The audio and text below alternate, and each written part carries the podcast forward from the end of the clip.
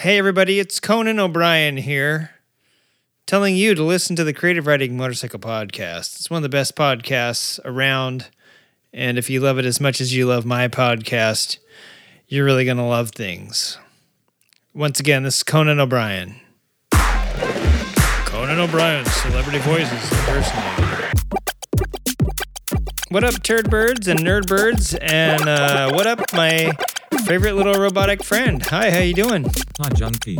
I hope you are doing well this afternoon. I am doing good. Can you say that one more time? Say something. I need to figure out your levels. Wonky, wonky, spanky, spanky. Here we go. Let me turn you up a little bit. Say that again.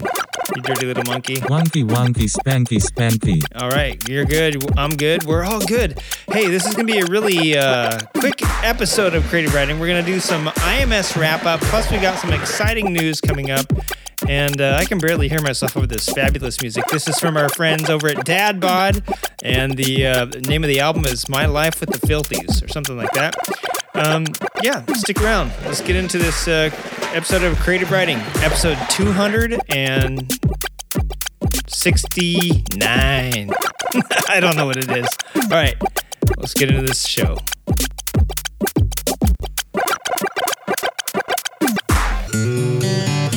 Moto One Podcast Network.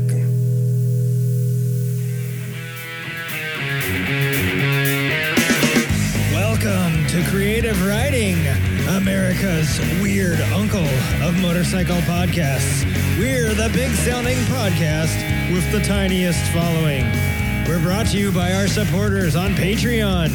For more details, head over to patreon.com forward slash creative riding to find out more. Now, to your crazy, crazy show. Woo! Woo! Yeah, I feel it already. Turn this off. Hey, everybody, welcome. Don't turn it off yet. Welcome to episode 264 of the Creative Riding Motor Stinky Pod Kickle. Motorcycle Pod Kickle. Uh, I am your host, Junkie Turdman. Thank you, Tobor, for potting us up there. Uh, Tobor, by the way, wh- what did you say during our sound check there? Wonky, wonky, spanky, spanky. I don't remember programming that into your word bank. Not that I program everything into your word bank, but where did you hear that from? I heard it coming from your room. Oh, toes coming in hot with the devious licks. I don't know if that's what that's called. I'll give. I'll show you some devious licks though. You crappy son of a gun. Uh, anyway, so uh, welcome to episode 264. Uh, I hope you enjoyed last week's Cheesehead Extravaganza. We had the honor, not last week's, last show's uh, Cheesehead Extravaganza. We had the uh, the privilege to talk to two of Milwaukee's great Milwaukee's greatest. We did suddenly turn into yoga there. to yoga, dude. I, I just need to take a chill pill. I'm I'm amped right now in life. Um, uh, Yoda's yoga though. I'm gonna write a write a write to Steven Spielberg and see if we can. Um, Yoda's yoga. Okay, cool. Um, anyways, so yeah, we, we were we were lucky to have two of uh, Milwaukee's most finest with us. I hope you got to check out the Flat Out Friday. By now, it's out on probably the uh, it's probably for free somewhere now, but um, it was it was a uh, pay per view event. We were lucky enough to catch some of the action live, and man, it looked super fun, and uh, it was just great to and and fun to watch. You know, two people in person that you had just talked to the week previous. So I hope you all get a chance to check that out. I really love the inappropriate stuff that goes down at Flat Out Friday. Pardon me. And uh, the you know not not only watching the, the cool flat track action and all the classes, but then seeing like an outhouse racing around. It was just it was pretty amazing. Little porta potty, uh, the jet ski bike, which I thought was pretty cool, and I believe took the um, that bike took the win in the inappropriate class with the Hulk Hogan wannabe 80s man on it. And just the spirit, that whole vibe, the spirit of Mama, uh, Mama Tried and Flat Out Friday was pretty awesome. So uh, yeah, that was that was really fun to see, and it was awesome to see one of our patrons on there. Uh, you heard Narissa talking about Build Moto. If you get a chance, go to buildmoto.com and please check that out. It is one of the few programs out there uh, bringing back shop class you know, over the past few years, there's been cuts to education in the uh, the arts and the music and uh, shop class is one of those things that got got cut. Uh, a lot of the the finer uh, fine arts, and if you consider like mechanical know-how and skill of fine art, you know that is it's all getting cut. And you heard her you heard her mention uh, Moto Go in Cleveland, which is a very similar a very similar program bringing back shop class. And so uh, yeah it's a different way to teach stem to kids and it's a different way to teach these skills that are kind of going away. And at one time you could get an education in uh, you know many just many different uh, areas that would that would eventually uh, come to help you with when all these uh, segments, business segments, are, are growing and blossoming and things like that. But now we're to the point where manufacturing has kind of gone away and everything's become a service industry. So we need to bring some of that stuff back, some of that know-how back. And people don't even know how to change their tire anymore. They left that to some dum dums, and it's like, hey, we need more dum dums because it turns out those are the smart smarts. So it's really fun to see that uh, and see people showing the build program, and it's not just uh, mechan you know it's not just building a motorcycle it is uh, there's a whole marketing aspect to it and a whole social media aspect to it. And then there's the presentation the the performance the pit crew aspect that she was talking about. There's a whole bunch of different things that go into this program uh, that's really special. And so if you get a chance if you're if you're a girl that's interested or you know a girl that's interested in the iron angels full on you got uh, I, I just hope to, I hope we hear that, uh, that their team is filling up and everything is, is looking good this year for 2022. Um, on top of that, like I said, Flat Out Friday was a pleasure to watch. Uh, before we get too far, let me see here, Tobor. Let me get our show notes up here. Before we get too far into the weeds, we need to do something here. We need to say our little disclaimer for the week and get to the word of the week. Uh, so, hey, listen, everybody. The views and opinions of the participants of the Creative Riding Motorcycle Podcast are those of the participants and do not reflect the policy, position, or opinions of Creative Riding, the Moto One Podcast Network, any of our affiliates, and any opinion is the respective participants and is not intended to malign anyone or anything. I had to reach over here and get my my notes. The uh, even we don't want to malign Can-Am X3 Smart Shocks uh, drivers or Polaris RZR Trails and Rocks Edition riders. Put those back over here.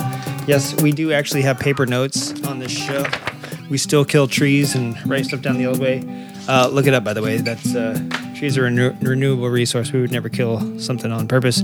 Uh, anyway, so listen, we have a couple things to talk about. Uh, some show events that came up and some the word of the week. Let's get the uh, let's do, get some show events out of the way first.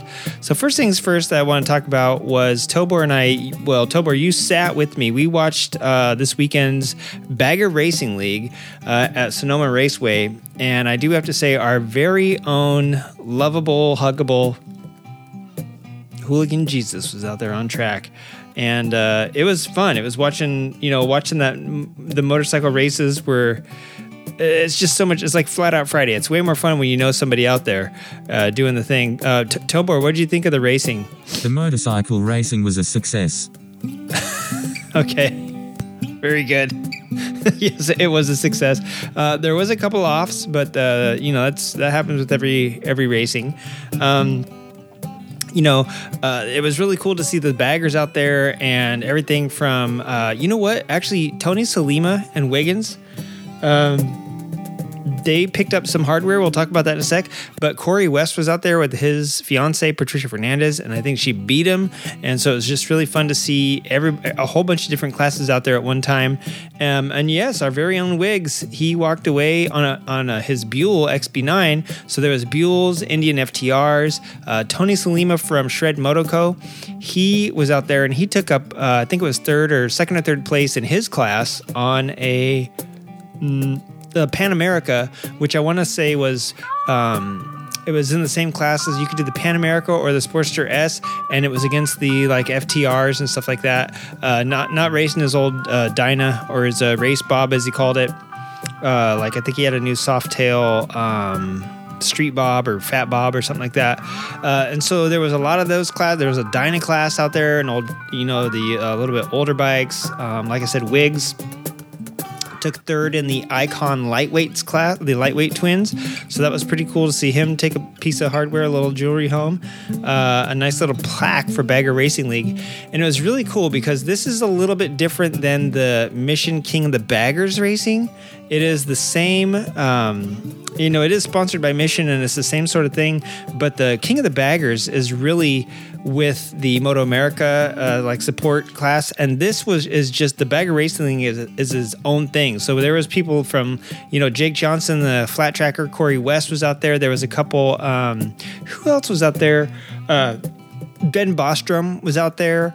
Uh, Shane Narbonne. There was a lot of a lot of people out there uh, from other race series, and uh, it was just really cool to see uh, see them out there and see you know people just trying to. Whoops, something's up here. Hang on one sec.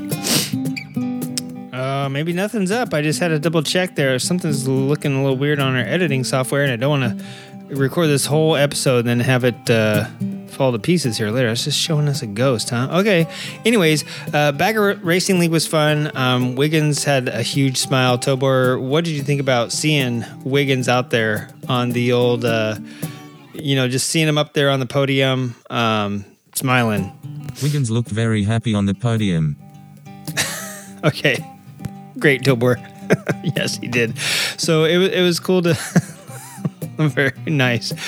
Tobor, you're, you're a smart. You're very smart. Uh, by the way, we're, we'll talk about you in a sec, Tobor. We've been working on some upgrades with Tobor uh, over the summer. So, um, Tobor, what do you actually? We've been working on some vocal upgrades, and we've been working on uh, a new body. We've been working on models for you. Um, what do you think of all that stuff? Like, what do you, what do you think of like all the improvements that we have planned for you for 2020? The models of my future upgrades are uh, nice. You're terrible, Tobor. Why don't we just take a quick break and come back do the word of the week? We'll be right back.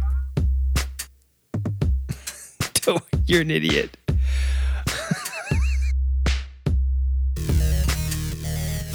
Holidays are just around the corner, and you know what that means. It's time to head down to Braun Towers, Hughes Motorsports Fun Palace, and refurbished secondhand medical equipment resellers. Looking for some great gift ideas for the holiday season? Braun Towers has you covered. Surprise that special family member with one of these great deals. A 2016 Africa Twin, $32,000. A 2009 Yamaha Rhino, $8,000. 2001 CRF 450R, $7,500. A 2020 Husqvarna 500 EXC, $16,000. Uh, oops, the decimal place was in the wrong spot. $160,000. A 2019 Kawasaki Ninja H2 Carbon, call for pricing. We have the lowest prices in Minnesota guaranteed. Braun Towers. We put the fun in. Fun to shop at Braun Towers for great holiday specials. Braun Towers. Braun Towers, the corner of Filth and Main. Writing is brought to you by Millman's Chocolate Chips. Millman's for long distance truckers and motorcyclists on a long road trip. Millman's features enriched cocaine and skink pheromones. Millman's I Killed a Ninja. Millman's Chocolate Chips. For over 131 years and several months, Klobman's has been supplying quality pickles to motorcyclists the world over. Legendary icons such as Sylvester Roper, Oscar Hedstrom, William Harley, Betsy Stringfield, Frank Willoughby Cotton, Evel Knievel, Nicky Hayden, and Soichiro Honda have all quenched their desires for a thick, juicy pickle sliding across their greasy, willing lips with none other than a fine specimen from Klobman's. Join the Hall of Fame. Win your first race. Impress the judges. Put a Klobman's in your mouth and a championship trophy on your shelf. Klobman's, not for dreamers, for doers. Klobman's, the only pickle for motorcyclists.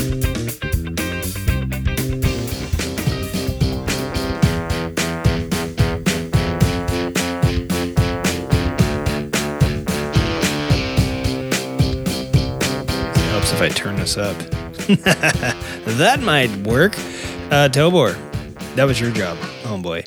Uh, so listen up, everybody. Um, I also we got some show show announcements coming up here. Sorry, I keep looking down. Eat the mic, baby. Eat the mic. I am. I uh, just looking at some some of these notes too. I was sur- surprised I found these. I was just kind of uh, thinking about these the other day. So listen, here's some uh, some stuff. So a little bit of news here before we get into um, the rest of the show. We got a hot show coming up for you. It's going to be an IMS Outdoors uh, recap. Uh, but before we get into that, this week's uh, show events. So listen, you know, sometimes I like to talk about how uh, what we're gonna do for 2022. Every year I do that. Hey, you know, hey, we got some plans, big plans for next year, and I end up just trolling everybody because I never really do. what I said I was gonna, uh, or sometimes this stuff doesn't work out. So uh, we are doing, we do have uh, things in the mix for Tobor. We are doing your upgrades that you think are uh, whatever you said nice. Um, we are working on some models for Tobor. Uh, we we do have some 3D models of Tobor that are small um, models of him, and what we're trying to do. We've redone your voice a few times, but we just keep coming back to this one because this is what works. And uh, the other one, we're still working a few bugs out. I'm not a programmer, you know, so we're doing it piece by piece, step by step. Uh, I have been making a couple molds too, and for anybody that's watched our horrible, uh, any of the patrons, I think that watched our horrible uh, unboxing of our heat gun, uh, I did want to say that I have used some Patreon funds. I actually split the difference with Patreon. I didn't use all Patreon funds, um, but the patrons they keep this show going. Uh, they are the reason uh, that your ears keep getting decimated uh, show after show. Uh, if you want to blame somebody for the horror that you experience while listening to this podcast, our patrons are the ones to blame. Uh, we use the Patreon funds to keep our blog going and uh, get access that helps us keep keep access to the motorcycle industry in the world and give our comments and stuff like that. Uh, they also pay for hosting, and once in a while, I'll use Patreon funds to upgrade the equipment. So I did want to announce I have recently used Patreon funds to go halvesies, um, personal funds and Patreon funds to buy an iPad for the show. And it's super nice because before I would like have some stuff on my phone, have some stuff on the computer, but we're running audio here and there and we're trying to look up things here and there. So this iPad makes it really nice and I can sync it up across all three platforms. When our mute, when our um, soundboard goes down, I, I can probably dial up something on the iPad, pull the app up or something there, or pull an app up uh, show notes are synced across things. I can go out in the field with my iPad, type it in, bring it back, sync it up to the uh, sync it up to the old uh, computer. And if I did it from my phone and I have to do it now, I can sync it to the iPad and run the audio on the computer. So it's really nice. Basically, long story short, um, and I just wanted to say uh, to the patrons in full transparency that yeah, I have uh, I have done a little bit of upgrade here and bought the show an iPad. Um, probably after that, la- later on next year, uh, I, I'm thinking about upgrading our field recorder, so I'll keep everybody posted. Um, on top of that, too, yeah, Wiggins winning the uh, picking up third place in the Icon Lights class. That was pretty cool to watch um, on Fight Club uh, or FITE TV. Sorry, Fight Club. that was great to watch Fight Club if he was out there beating himself up. Um, yeah. On top of that, I, I did want to mention too another another friend of the show. Uh, I just recently uh, came across this podcast that uh, my friend has, uh, along with two other guys, and they are out of Indiana. So I don't know if uh, it seems like so much Indiana in my life right now with the Wiggins and then a couple other guys uh, that I know having a podcast. And their podcast is about films. And if you love movies or, or films, like when I grew up, the silent films were all the rage. Uh, wait till they had sound, you know, blew, blew people's minds. I remember people committing suicide. They didn't think it was, I thought it was witchcraft. Um, but yeah, movies from the good, the bad, and the ugly. And they might even have review, reviewed the good, the bad, and the ugly. I haven't listened that far back yet. But my good friend Chuckles, he is on um, this podcast called Film Seizure. And go over there, they have a whole bunch of great features and they do some pretty good reviews. I just listened to the Nokomoto Boys Savage Dawn uh, commentary, and that's more MST3K, where they're you, you sit there, you start the audio, you're you're with them. They are commenting on what you're seeing on the screen. And this is more of recap stuff or film breakdowns. A lot of times they have some really cool background on the producer or the director or how the, the film budget, like, you know, things like that. They will uh, talk about where things started and where they headed and where they went and the whole uh, impact they had on like that year or generation. So it's a really cool film uh, podcast if you love movies and you love talking about movies or, or listen to people talk about movies and maybe there's a movie that you forgot about. You're like, oh yeah, or like I never, I never realized that. God, I watched this movie and I had no idea that's why this movie starred these people or had this budget. And they, they do a lot of talking on that. And so it goes from the bizarre, they'll do crazy movies, B movies, lots of biker B movies that I've watched probably would have made the cut, all the way to blockbusters. So it's a, it's a great, uh, so far it's a great podcast. It's, I've loved listening to it and it's cool to hear people with their dynamic and knowledge of films get in there. It's, it's almost like if you love true crime because you like to hear about stuff and you don't like to do the research. This is about true film. So go give it a check. Uh, film Seizure is the, the podcast, and every Monday they do uh, Monster. I Mon- very much would like to experience my own seizure one day. okay. Well, maybe it'll be a film seizure. Maybe we can program. Actually, the upgrades that we're doing to you in 22, maybe we can program that in there. That'd be that'd be awesome. Um, so, anyways, check it out. Film seizure. I'm gonna choke on my own spit here. Uh, film seizure, and they have Monster Mondays. Um, they do they do a whole bunch of other film breakdown stuff. It's a really good podcast. On top of that, other exciting news that's been happening around the motorcycle uh, sphere here of people that we've we've had on the shows, friends of the show, people I consider friends of the show at least. They keep sending me uh, what's it called, cease and desist and restraining orders. I, you know, I know they're just kidding. That's what friends do. Uh, is Mimi and Moto.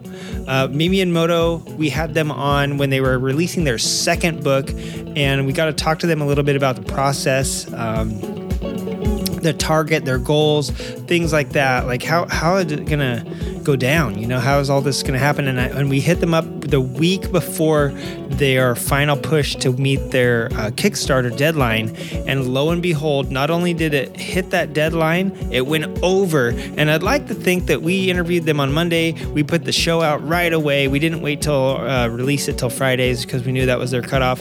And that whole week it went out. I think we interviewed them on Sunday actually, and the show ran for a week. What do you know? It made it out there and it made uh, its deadline, and it was so cool. So many people. Uh, from the motorcycle industry getting involved, but also a few of our patrons getting involved and a few uh, listeners to the show. And I, I, really felt like, hey, that's powerful. You know, the show actually did something useful for once in its pathetic life. And uh, on top of that, the uh, what's it called? The um, the the they came back. We had them on the show again. They won the Ames uh, fuel tank, which is the uh, basically it is for companies to get partnered with a business mentor uh, and, and, it helps you develop your business and grow your business. And we talked to them hey what's coming next? An animated series toys you know this and that. And at this time they had just finished the book. They were focusing on that. They have a little daughter of their own.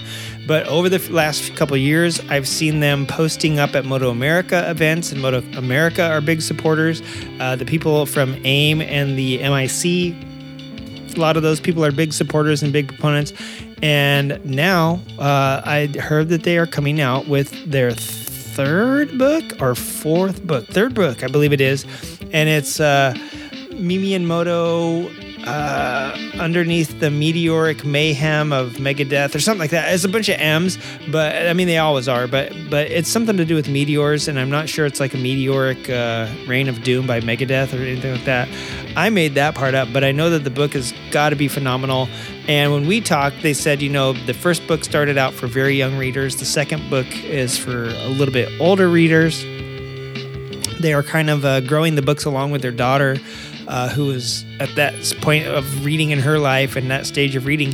So I can imagine that this one is another advancement and age level up, uh, if you will, of, of uh, reading skills and things like that. So it's just great to hear that, hey, we didn't just write this book one time for people it's they continue every couple years putting out a new book. I imagine it's pretty hard. Um, you know, we talked about all the hurdles that they had to across to get the first book out and then the second book. And when you're doing it from scratch, it's just an amazing journey to hear. So I'm really stoked that they have uh, this new book coming out. And if you want to see uh, Mimi and Moto the, Moto, the motorcycle monkeys, uh, we do have a, a, link on our blog page to go over to their uh, their website and check out their stuff. So go check them out. I can't wait for this new book that's coming out uh, to appear, and uh, yeah, it's pretty amazing.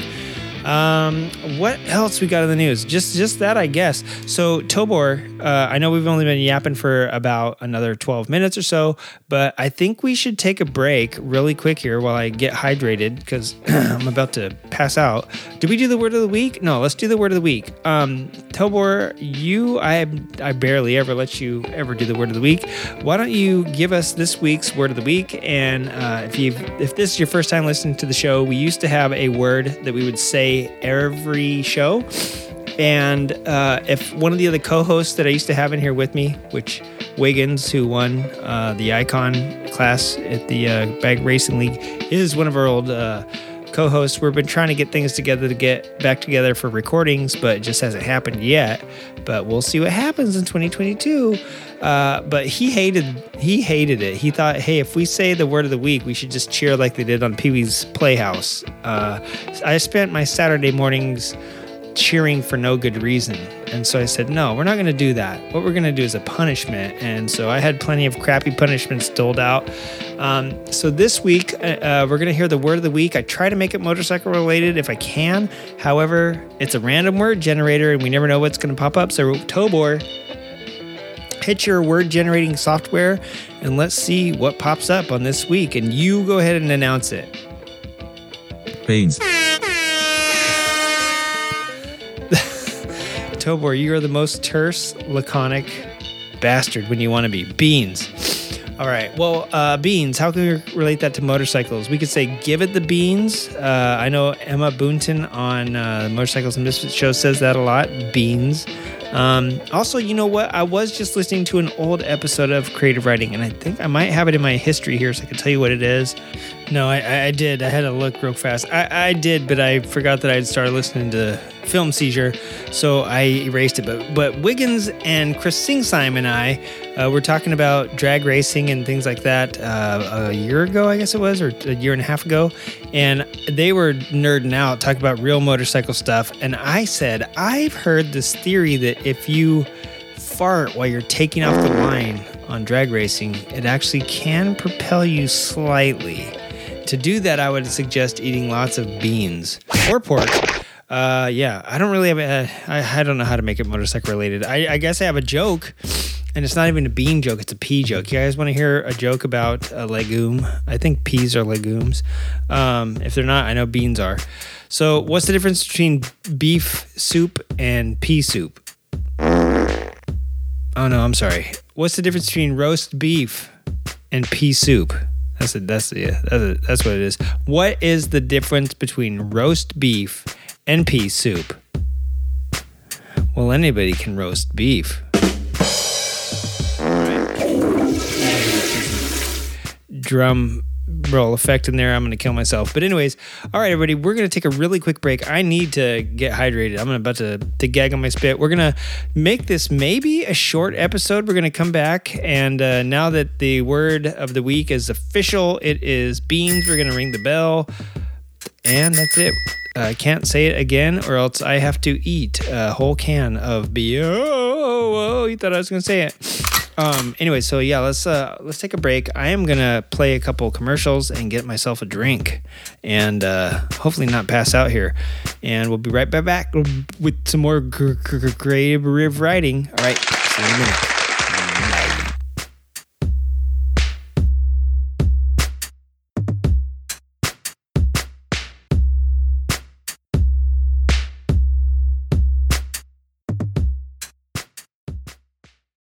Do you hear that?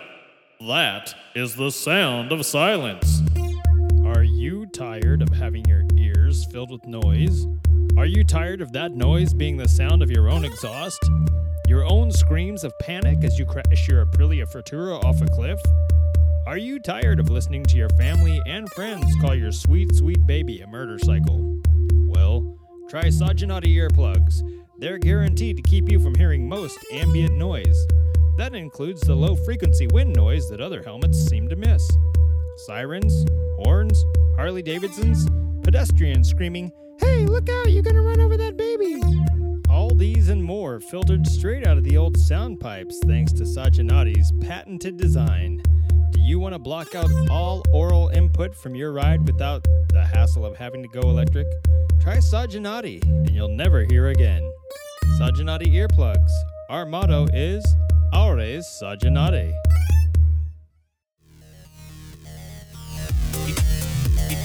Hey, creative writers, RP Enterprises wants to remind you of their latest, greatest invention the medicated adhesive graphic strip. This medicated bandage strip is emblazoned with bold graphics depicting infected, pus oozing, disgusting wounds. Whether you have just a minor scratch, a hangnail, or a clean gash, make sure you customize it with the Mags bandage from RP Enterprises. RP Enterprise is only available at fine retail stores near you.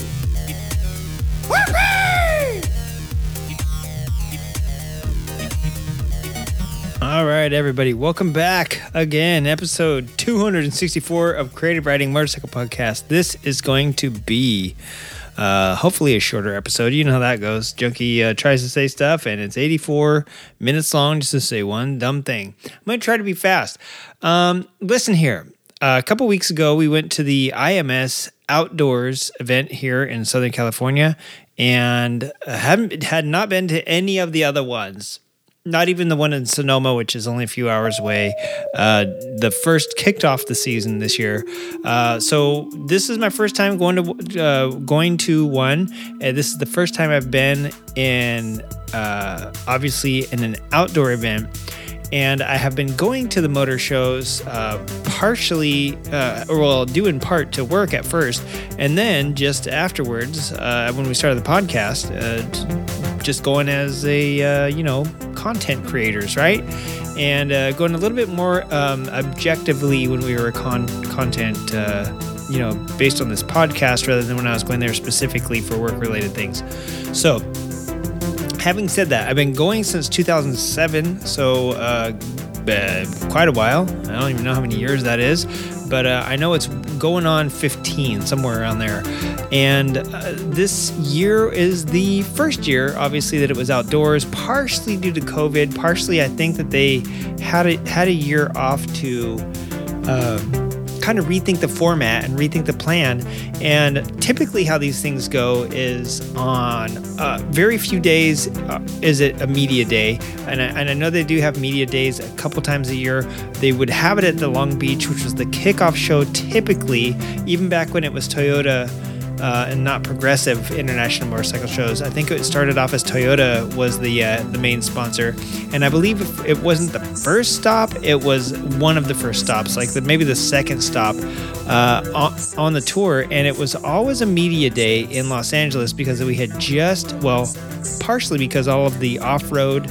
Um, off road not all, but a majority of the off-road uh, magazines, headquarter, you know, bike headquarters. Uh, a lot of the magazines are here. Uh, Bonnier, I think, is here. Um, you know, Kawasaki, KTM, all, all these headquarters, and Honda especially too. All they're all here in Southern California, in the Irvine, Long Beach area. You know, Southern California, Orange County area to begin with. and so not only was the motorcycle media here, a lot of old time motorcycle, you know, there's a lot of uh, old dealers like Bud Ekins and, and I think Johnson's motorcycles and things like that that started here in, in Los Angeles um, and a big, huge scene here because of not only the weather, the, the proximity to the coast and the dunes and the mountains and all sorts of riding. Um, and we're not to not to lie and not to not not to discount this fact too, but we're right next to the port of Long Beach, which is one of the biggest ports um, in the United States, and where most of the customs shipping and things like that comes through. So I believe we were the easiest access point for bikes that had been shipped over from EICMA to make it here. And in years past, actually, it was a thing you would go to the Long Beach show, and some of the bikes hadn't cleared customs yet. They were still sitting in a crate waiting at customs to get the paperwork cleared and all that fun stuff before they could make it to the show. And sometimes, some years, it would happen where EICMA was so close to IMS that uh, a couple of the BMWs, especially uh, the Japanese brands, not so much, but once, uh, once or twice. Um, but the BMW brands, for sure, for some reason, they didn't have a, a, bunch of bikes shipped around the world. They, they were like, hey, we just showed this in EICMA. We just have the prototype. We're bringing it, you know, and uh, didn't make it. So it's, it's actually here in the States, but it's sitting at the customs waiting to get checked in. So if, if it wasn't Long Beach, it was New York that would have the mid year because Long Beach was November, then December, and then New York was typically in January. And most bike uh, new year, new model years were released in June mm, or July. Uh, August would be kind of late, and so you have them announced. Hey, this is our, you know, for instance, our 2022 models would have been announced in Ju- July or August of 2021. Uh, you know, maybe even September. Uh, if they had a secret model or if they were holding out one, they'd hold it out until November for Long Beach. And then the mid year stuff, since everything's announced that summer, and then you get to see it in November uh, before it hits the showroom floors and all that fun stuff. Excuse me. The uh, no, the New York show was when all the mid year secret stuff. Harley Davidson was famous for bringing out a few models, and then boom, in January the, at the New York show, they drop a mid year model you know, a lot of uh, Sportster X uh, or like, uh, you know, a, a, Road King special or something like that. Like, hey, we got all these things and we're dropping, in, drop in that uh, on the 26th. I believe that's how they did the Pan America. But this year changed things as well because um, the way that the motorcycle, the entire motorcycle industry in general, uh, because of last year, because of COVID, because of everything, uh, just changing in the last year and a half, well, going on two years now. Uh, the way that distribution's handled, the backup at the ports, like there's there's a massive uh, off shift uh, of the way that the the old program ran, and, and it all happened in one year.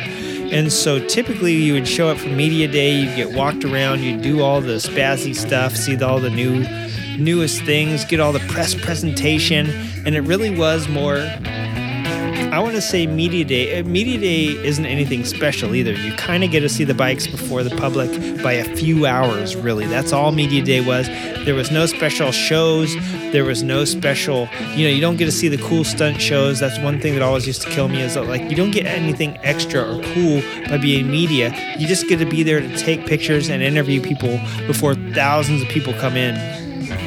And so that's when you get your time to do it uh, and you could set up media stuff uh, between then and when the public came in. And then once public came in, hey, everybody's asking everybody questions, and there's no time. You know, you just you get lost in the mix. So that's really all media day was for.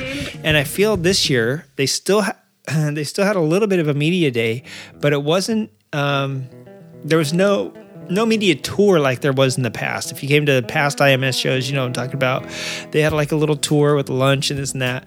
They still kind of did that somewhat, but it was very abbreviated, and uh, the, the general public was in there quite earlier than than before, a few hours. Uh, and there was nothing really to announce this year because, as we've seen, as I just said, with the way that the whole motorcycle industry was affected last year by even announcing new models and being able to deliver models. You know, there's people waiting for stuff that's out there in the harbor uh, still, probably months later, that hasn't got offloaded or is just now getting offloaded. They have to work their way through 70 some odd boats out there. Uh, if you listen to our um, show last week, we were talking about how there's like millions, billions of dollars, but hundreds of thousands of like three almost a million containers. Not well at least half a million and maybe three quarters of a million containers had been sitting there. And so there's a lot of stuff to unload. Um, everything just got so affected that even this year it wasn't that much of like a what's new because people have been trickling that out all year. Uh, so there were a few holdouts. Kawasaki had some holdouts but this year like I said, I'm going to try to make this short, right? And I just spent half an hour telling you about how this year was different from last year. But I feel like it's important because even walking around uh, the event, let's just describe the event. Before it was indoors, it was contained inside a, a convention center. You knew pretty much who was going to be there every year. Uh, you knew there was going to be an area for the shift um, or adventure out area. You knew there was going to be X amount of vendors there. So I had no idea really what to expect this year. I guess that's where I'm kind of going with part of this and how a media day would work when you don't, when you're not inside with loudspeakers and like a focused area uh, to talk about what's new. How is this media tour going to work this year? So, long story short, it was very different. Um, and like I said, there just wasn't that much to announce. People already knew what was coming out beforehand, and uh, there was no real huge shockers that I could think of. The biggest shockers was uh, hearing about some sales data. Mm, more boring stuff, really. What I really wanted to get to was the uh, test rides, and there has historically been a lot of test rides at the uh, the L.A. or Southern California. It was, it was always in Long Beach, but the it, it- this year it was like SoCal somewhere, right? Um, they had it at the Orange County Fairgrounds, which was really cool. It's a big space, lots of lots of uh, uh, presentation area, but also. Um, pretty good for tra- pretty good for test rides. I mean, there's a, there's the uh, freeways are nearby. It wasn't the best, but it was it was all right.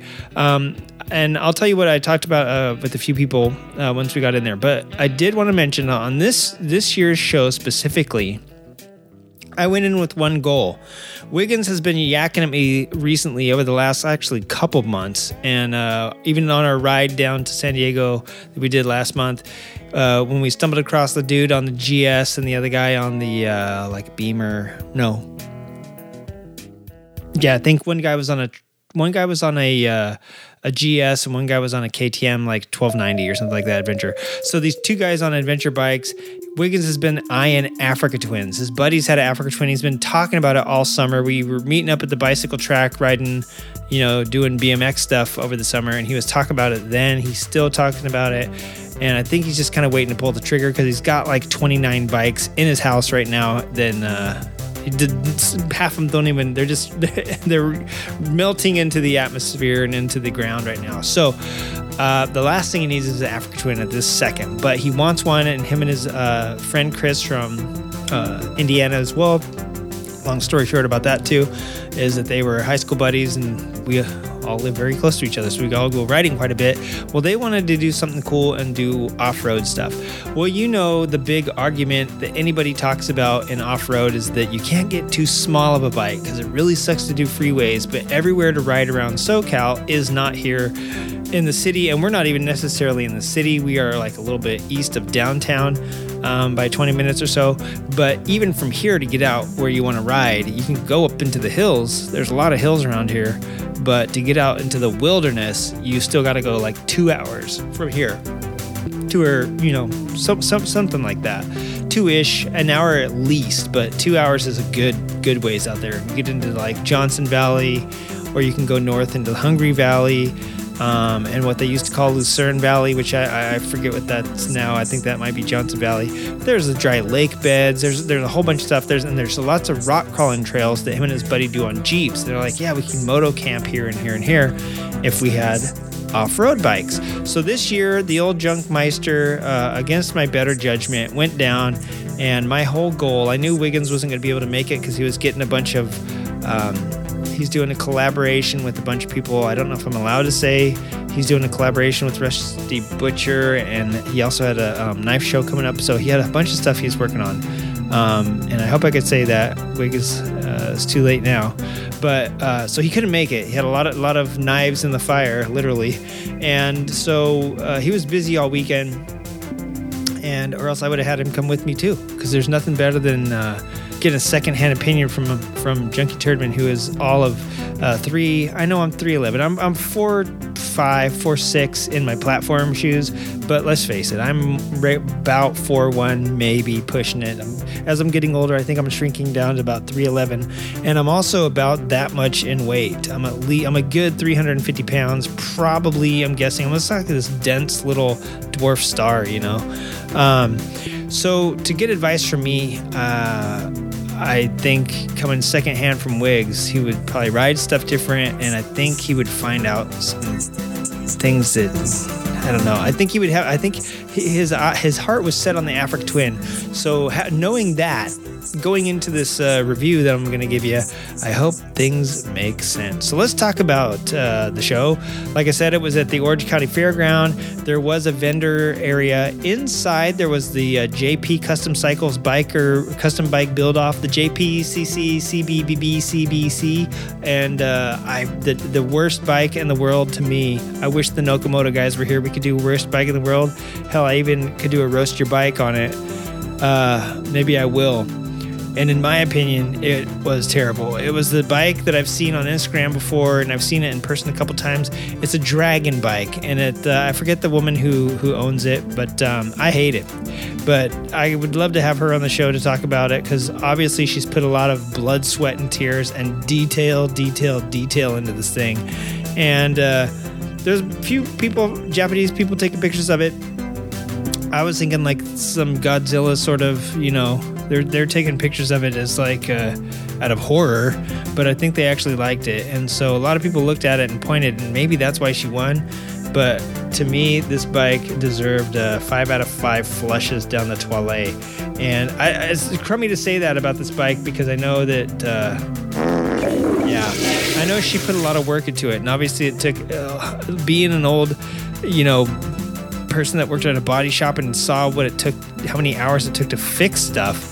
I know how many hours it takes to destroy stuff, and this took a lot of hours. Like the the amount of work that was put into this thing. So that's one area, and and adjacent to that was the Doffo Winery, which uh, here is here in Southern California, and they are a very moto centric family. They have a lot of moto stuff there. Uh, they have GP parties there. They had the Roland Sands um, o- during COVID. They had the lockdowns. They had a private uh, Super 73 race there through the grapevines, which I thought would just be that'd be pretty awesome. They host uh, moto events and they do moto wines. And so if you've ever heard of DOFFO, D O F F O, uh, they do charity events, all this stuff, and um, it's really great. It's a cool place. I've, they've been to a few of Brady's events um, also and they really love the motorcycle community. So it was kind of cool to see them set up there with their little tasting rooms, telling people about their wines and the motorcycle history. And they're really into vintage, uh, vintage bikes, uh, specifically like vintage race bikes. It's really cool. Uh, right behind that was Brady and his uh, classic track day setup with the uh, vintage. Oh God, I'm gonna get this wrong. The VJMC, the the Vintage Japanese Motorcycle Club, I think it is, and that is the nationwide Vintage Japanese Club uh, that you could be a part of. Anybody can be a part of. They're always looking for specialists who can specialize in a certain model. Even like they, they'll narrow it down to a model that you know all about. You know where to get some parts for. It's rare. People can contact you from Quincy, Ohio, or something. If you're up in, you know, Dayton, Idaho, they'll get a hold of you and hey, I know you know all about this stuff. So that was cool. All the vintage race bikes that were there. There was some beautiful, beautiful specimens. One of my favorite bikes there was a Ducati scooter, and it was just so cute and beautiful. Um, but that was really cool. Now, the rest of the stuff, you know, I said uh, that some of the things might have been affected by shipping and and release, you know, product releasing and things like that. So, I did want to mention that for, you know, 2021, a few things disappeared and came back. The Grom was one of them, uh, and I don't think that there needs to be said anything about the 2022 Grom. It's a total departure. Somebody at my work was asking me about it, and I was like, look at just here, take a screenshot and put them side by side. Total departure from the headlight to the rear fender. They might use the same license plate bracket in the back, but even the little cowl or like the little headlight cover piece is different. And the rear fender, the rear seat, everything is different, and everything in between is different. I think it got even a different. Um, it uses a different motor. Everything's different about it. It's got some upgrades, you know, all the all the crazy stuff.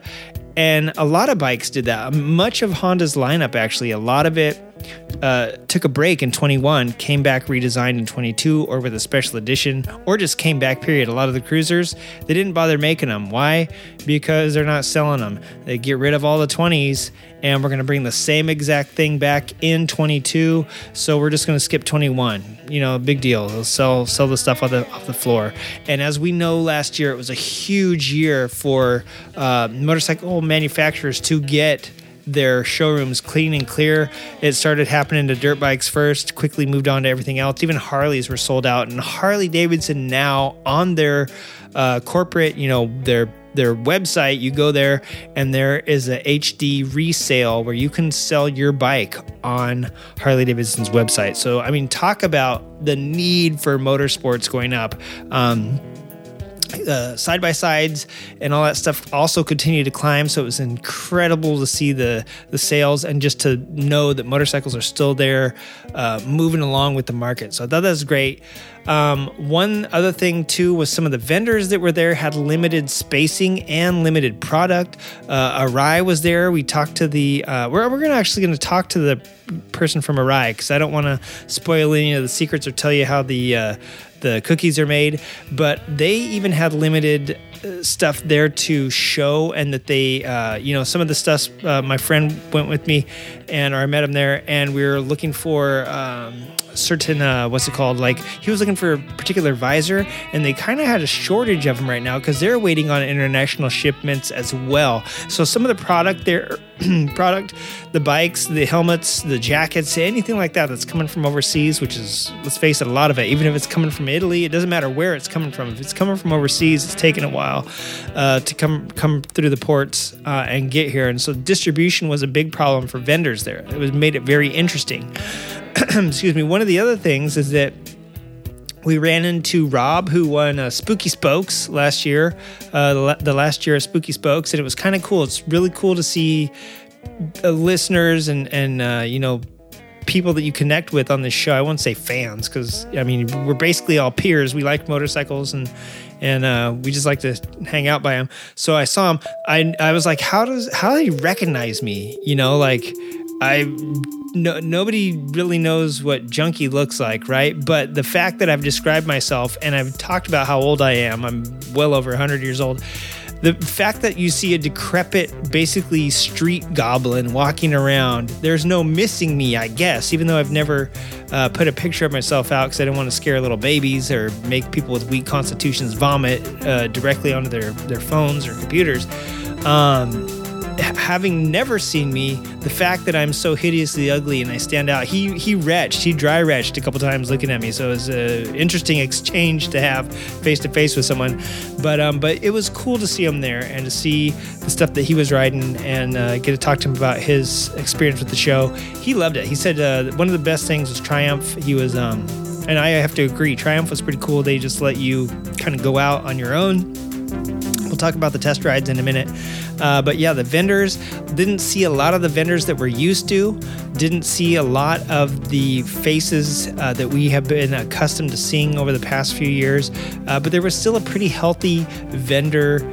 Uh, area and definitely inside in, in, in the little breezeway there was some initial vendors that you see at the show off on the side and then there was a huge vendor area in the middle that had you know like Del Amo Motorsports was there uh, shoot, I forget who else was there, but the center was like had a lot of the uh, uh, dealership vendors there selling. You know, Alpinestars was there, and um, a few other. Uh, the Dainese store I think was there. So we have we you have like the uh, the vendors and stuff there in the center. So that was pretty cool. That was the layout this year, and that was all outdoors. The only thing indoors was really the Doffo Winery, the the JP uh, custom cycle uh, biker build off Bonanza, and the vintage Brady's Brady Walker's uh, classic stuff, the classic area.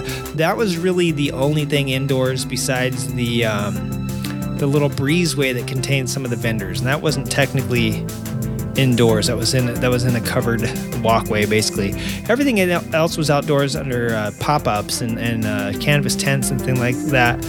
And so that was basically the layout. At the back of the whole shenanigan filled festival behind Harley Davidson was the stunts, and boy, did they have some really crazy stunts. They had a crazy motocross setup back there where these guys are jumping and doing crazy uh, crazy, crazy stunts. You can imagine, you know, quadruple whip flips and side double no hander gimme grabs and uh, pat the monkey on the shoulder. Uh, that's a move I just made up. If you were like, yeah, man, yeah, I just made that up. So I know I know you don't know what you're talking about now.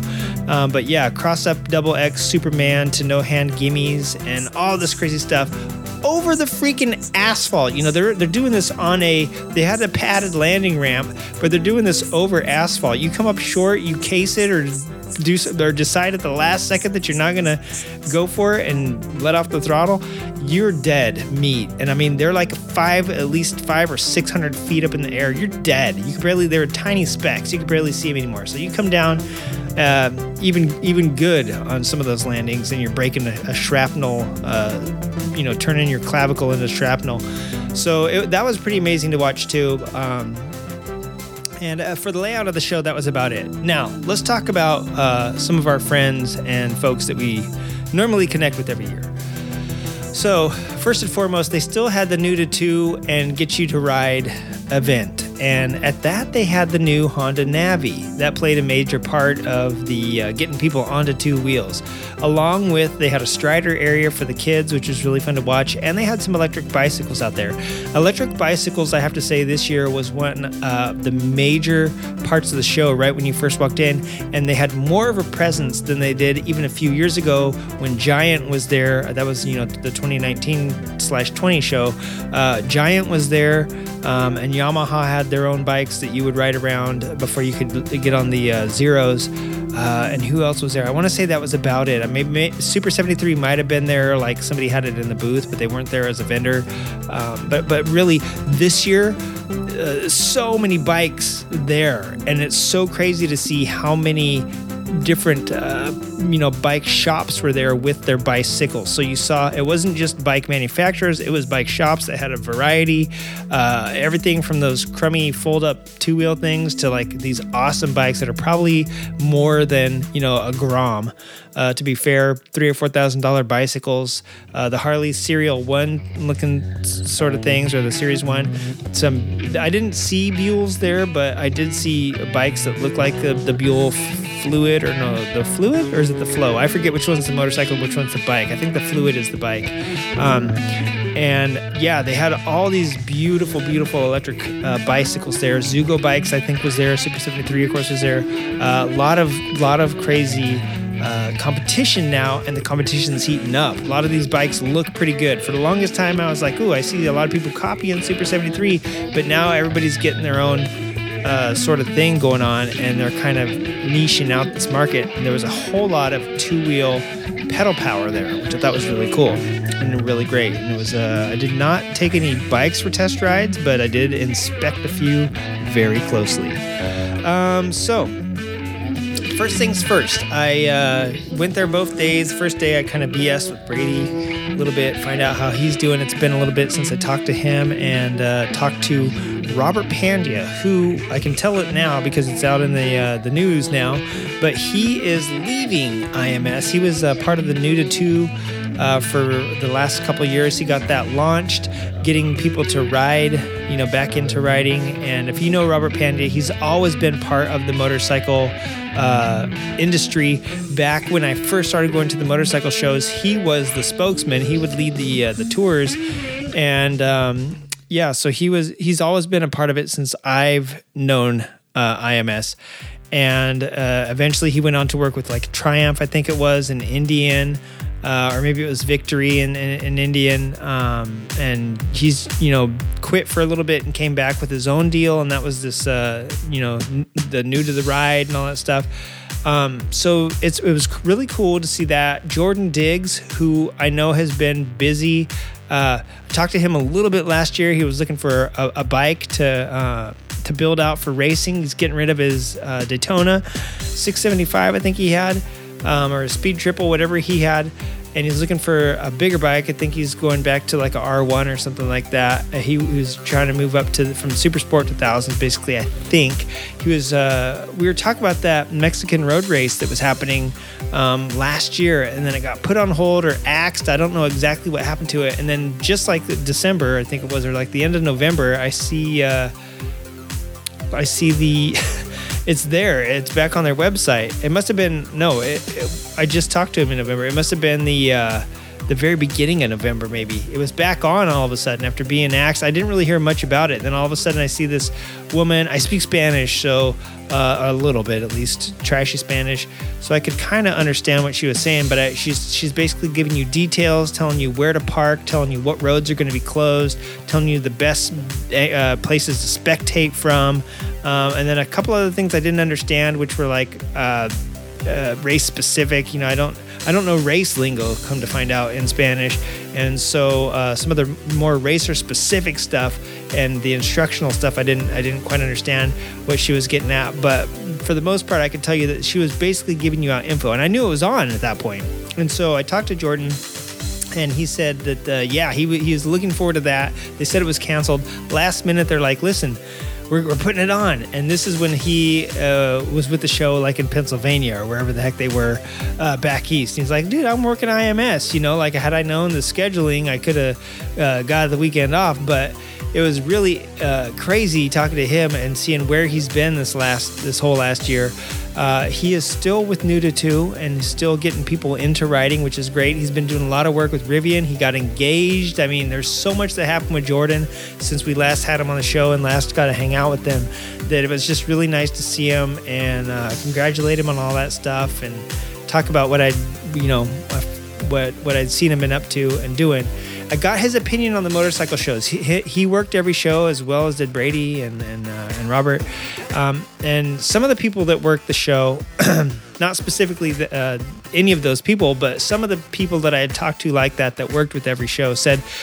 Uh, on one hand, it's great. We, we got to these, uh, you know, none of the shows were as big hardly as NorCal, SoCal, um, you know, the, just some were tiny. Some were at little horse ranches out in the middle of nowhere, and you got all this dirt, and you're thinking, oh, dirt riding. But they, I guess, they never really did that. Uh, you're also in these new markets, and I think they were in the Bronx too. I talked to one of the uh, the test riders, not the test riders, the uh, ride leads, and they were talking about how horrible it was to be New, at the New York show because they were in Brooklyn or the Bronx or something like that. And he's like, dude, the street, the we could basically do some squares, square riding, like the whole, the whole. Yeah, it was either we do a rectangle, a big rectangle, or or a square. We do right, right, right, right, right, right, right, and that's it. You back, you know, where you started back in the parking lot. The only left we could make is, you know, pulling back up to line the bikes up to, for the next crew. So it was really interesting to get input from all these people and to hear about the fact that the, the show was in new cities, which was hopefully going to bring the market to these new places. And they had to be outdoor events, which is another thing. You know, you can plop this thing in the middle of the city, in the middle of like Cleveland or Columbus or something like that. You can go to New York and have it in uh, New York. I don't know if they have it in Manhattan, you know, before where, wherever it was in New York before or New Jersey, but you can have it in the city because it's indoors. And then test ride or not, you know, a lot of times they weren't doing test rides because it's the middle of winter when it hits the East Coast. But since they did it over the summer this year, they had a plan for that. And a plan for putting it in a place where you'd be able to test ride now where historically you didn't need to be able to. And that's another thing i wanted to mention about this year's show. The difference is is that now it's an out IMS outdoors. It's all about the outdoors. It's all about test riding. You have to do it in the summer. You have to do it in the fair weather. Um, and you have to expect things to probably go wrong. And some of the traditional motorcycle markets that you were able to just insert yourself into and just be there in the dead of winter because you're inside, that's all gone. So a few people had opinions that you know what they're they're they're hitting these new markets, but the turnout was a little bit lower. A that could have been because of post pandemic or still sort of in pandemic in certain areas. But B they're hitting these markets where motorcycles aren't huge like they were before. And and you know, the new to two, they were riding electric motorcycles. You could do that indoors. You know what I'm saying? You can't fire up a gas bike and and really rip it around inside a convention center for too long before people start passing out from uh, uh, you know mono poisoning. so um, monochloridium, uh, carbon di- uh, poisoning.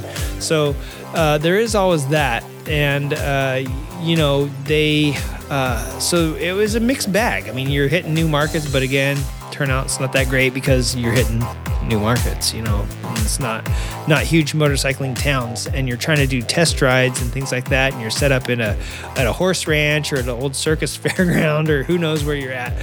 So I don't know. Maybe they're going to modify it for next year, but I was really stoked uh, on the even the show here in Orange County was a little different than I mean I kind of like the some of the test rides we went on, but it could have been better, I guess. And I was like, you know, I know they're not going to have it out at Lake Perris, and they would have been able, you would have actually been able to ride out and do some ADV riding. You could have some dirt courses taken side by sides for rides, and uh, taking the bikes out for rides. Um, there was none of that at the Orange County Fair. There was no side by side demos, um, which I kind of figured there would be when they first announced IMS Outdoors. There was no off road demos. And so I don't know if they were able to hit some of that in some of these other markets. However, um, if they did or they didn't, I have no idea. So um, it just seems like there was maybe opportunity to, but then again, setting up in these areas, not having knowledge of the area, and uh, scheduling people to go on off road stuff is probably not the best idea. Uh, you can have all your fleet bikes destroyed by the time they get to the end of the tour. So, having said that, uh, mixed bag on even some of the people that uh, are part of the show, how they felt about it, and how they uh, perceived the the show as going. I'm still looking forward to next year. It was uh, I thought it was pretty cool, and uh, as forever, we always have the good weather here in November, so it's uh, it was nice to ride. So let's get into the bikes. Let's get into the. Uh, I'm going to talk about the bikes that I rode, and then I'll break it up and tell you about my favorite bike of the entire show, um, and what I think. Uh, what I think Wiggins should pick. So let's take a quick break. We won't do a commercial break. We'll just take a quick. Uh, I'll put in a little music here.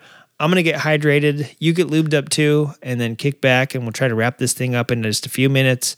Uh, and you may might be shocked by what I what I uh, my favorite bike was. So, all right, we'll be right back with some creative riding in about man. Give me give me a minute and a half. Uh, come back here.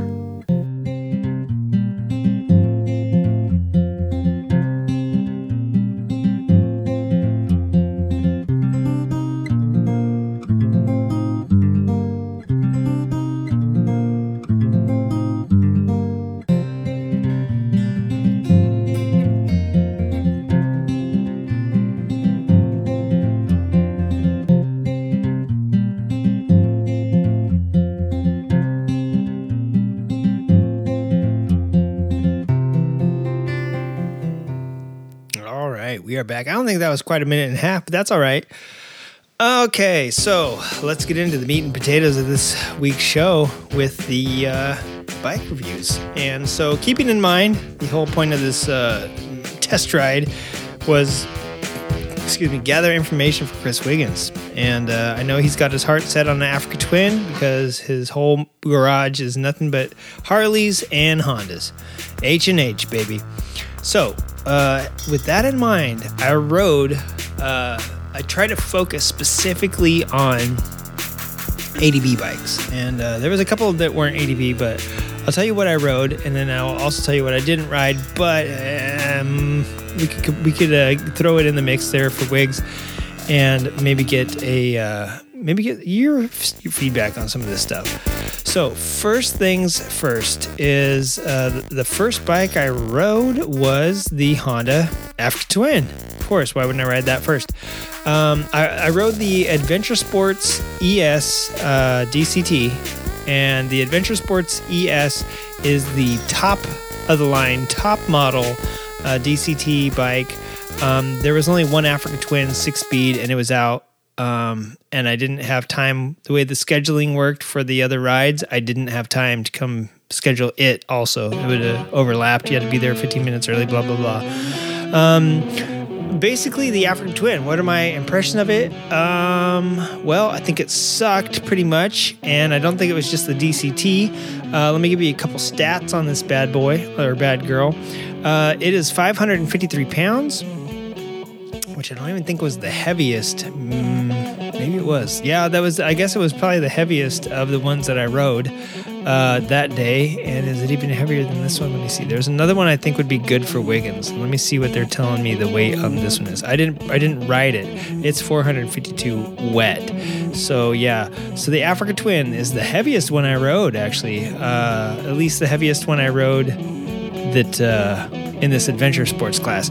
So 553 pounds. Um, it has here is the one thing that it's got. It's got a. Uh, I thought I had like wheel sizes and everything on here. I could. I don't. Well, the African Twin. It's got a 6.5 uh, gallon tank and it says one gallon in reserve. So I, does this thing really have seven and a half gallons of fuel? I, I just don't 100% know. Um, his friend has an Africa Twin. I don't know if it's an adventure sport or if it's an adventure sport ES, but these things brand new are going for 18 grand, and that's just that's beforehand, and then count into the uh, the uh, market shortage, you know, like mark it up a little bit. The used one, I think that his friend has. I actually have a text from Wiggins here that gave me a price on it, and I think he was saying that his friend uh, has one used that he was looking at that was a 20 I think I think want to say it was like a 2010 or something like that and uh, he's he was looking at it for um, like 10 or something like that I have I have the old uh, text right here I'll try to I'll try to read and um, uh, scroll at the same time uh, anyways, I'm not going to be able to do that very good, am I? I can barely speak and only speak at the same time. Hang on one sec.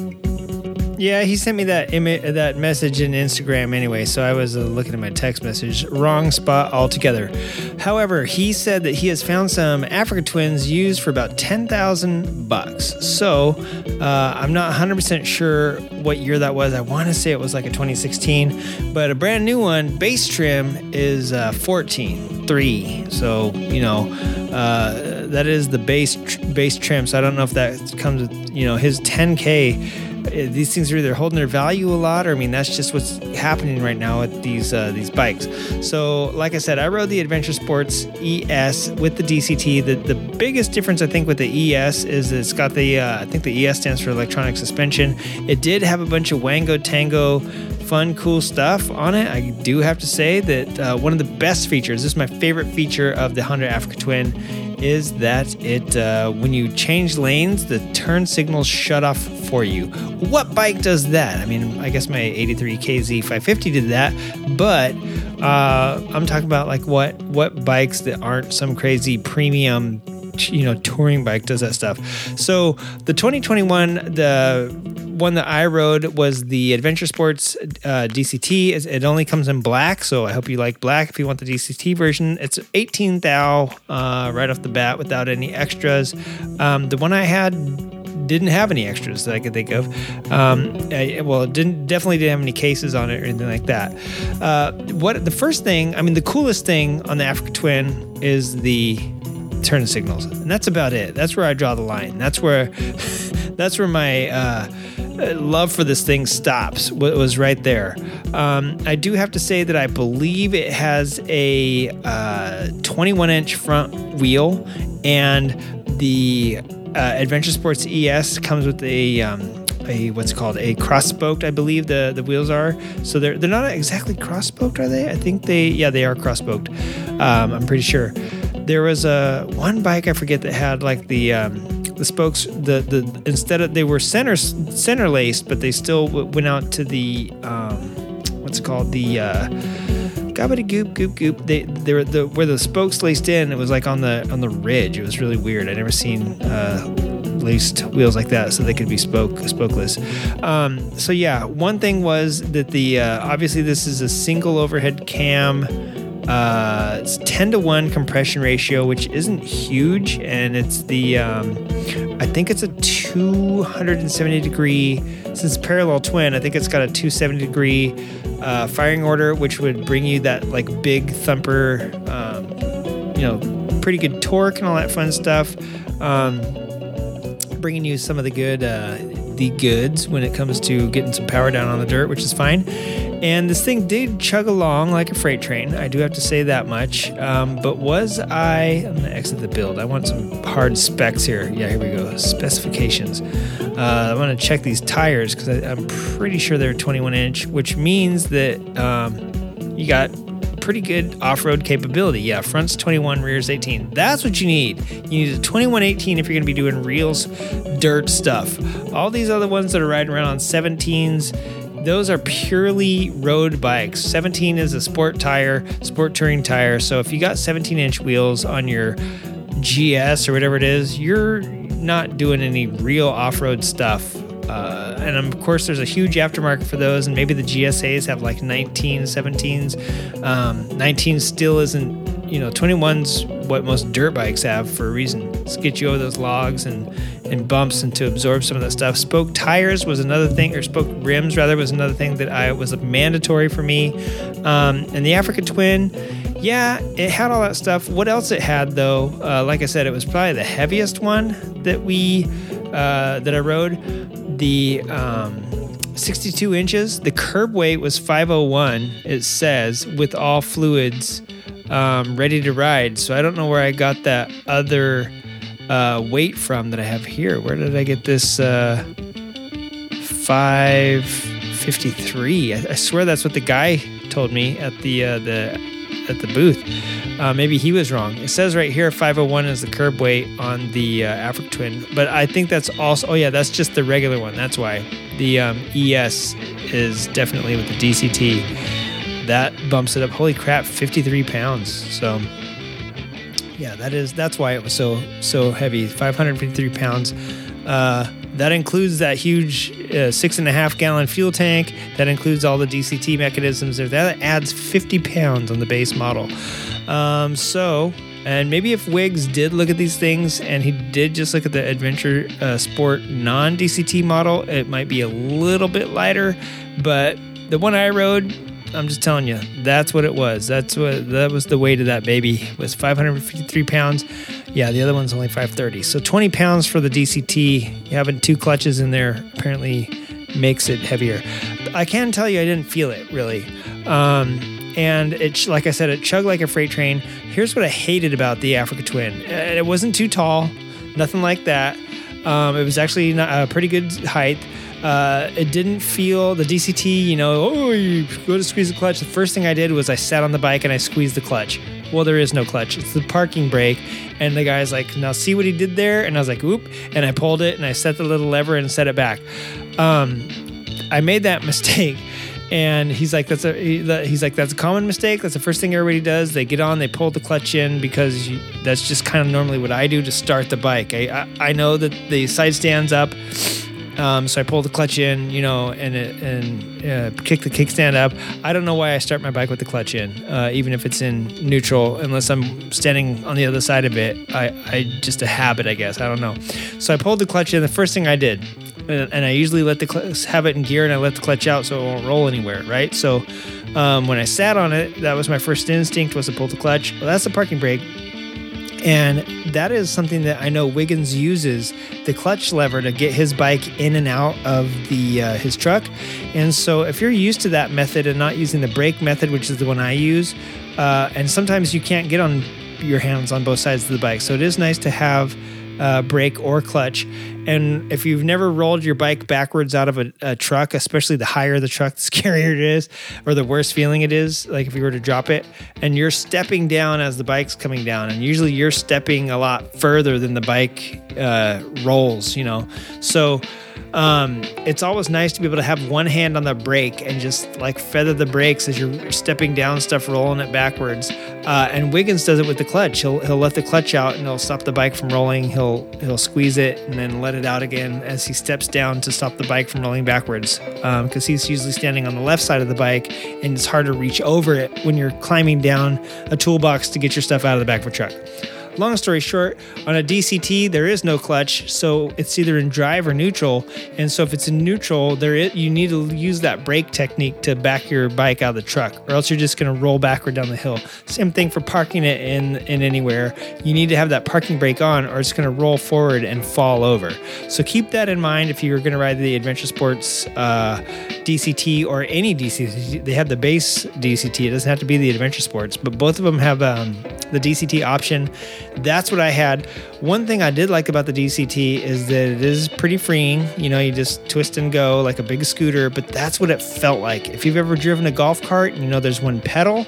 uh, the one pedal driving, where if you give it gas, you start going forward and you just start chugging, and there's one speed. And then if you take your foot off the pedal, you stop. That's how this felt to me. And um, obviously don't blip the throttle at uh, intersections or you'll take off um, there was a uh, neutral and or drive and automatic manual mode. There was a neutral and drive.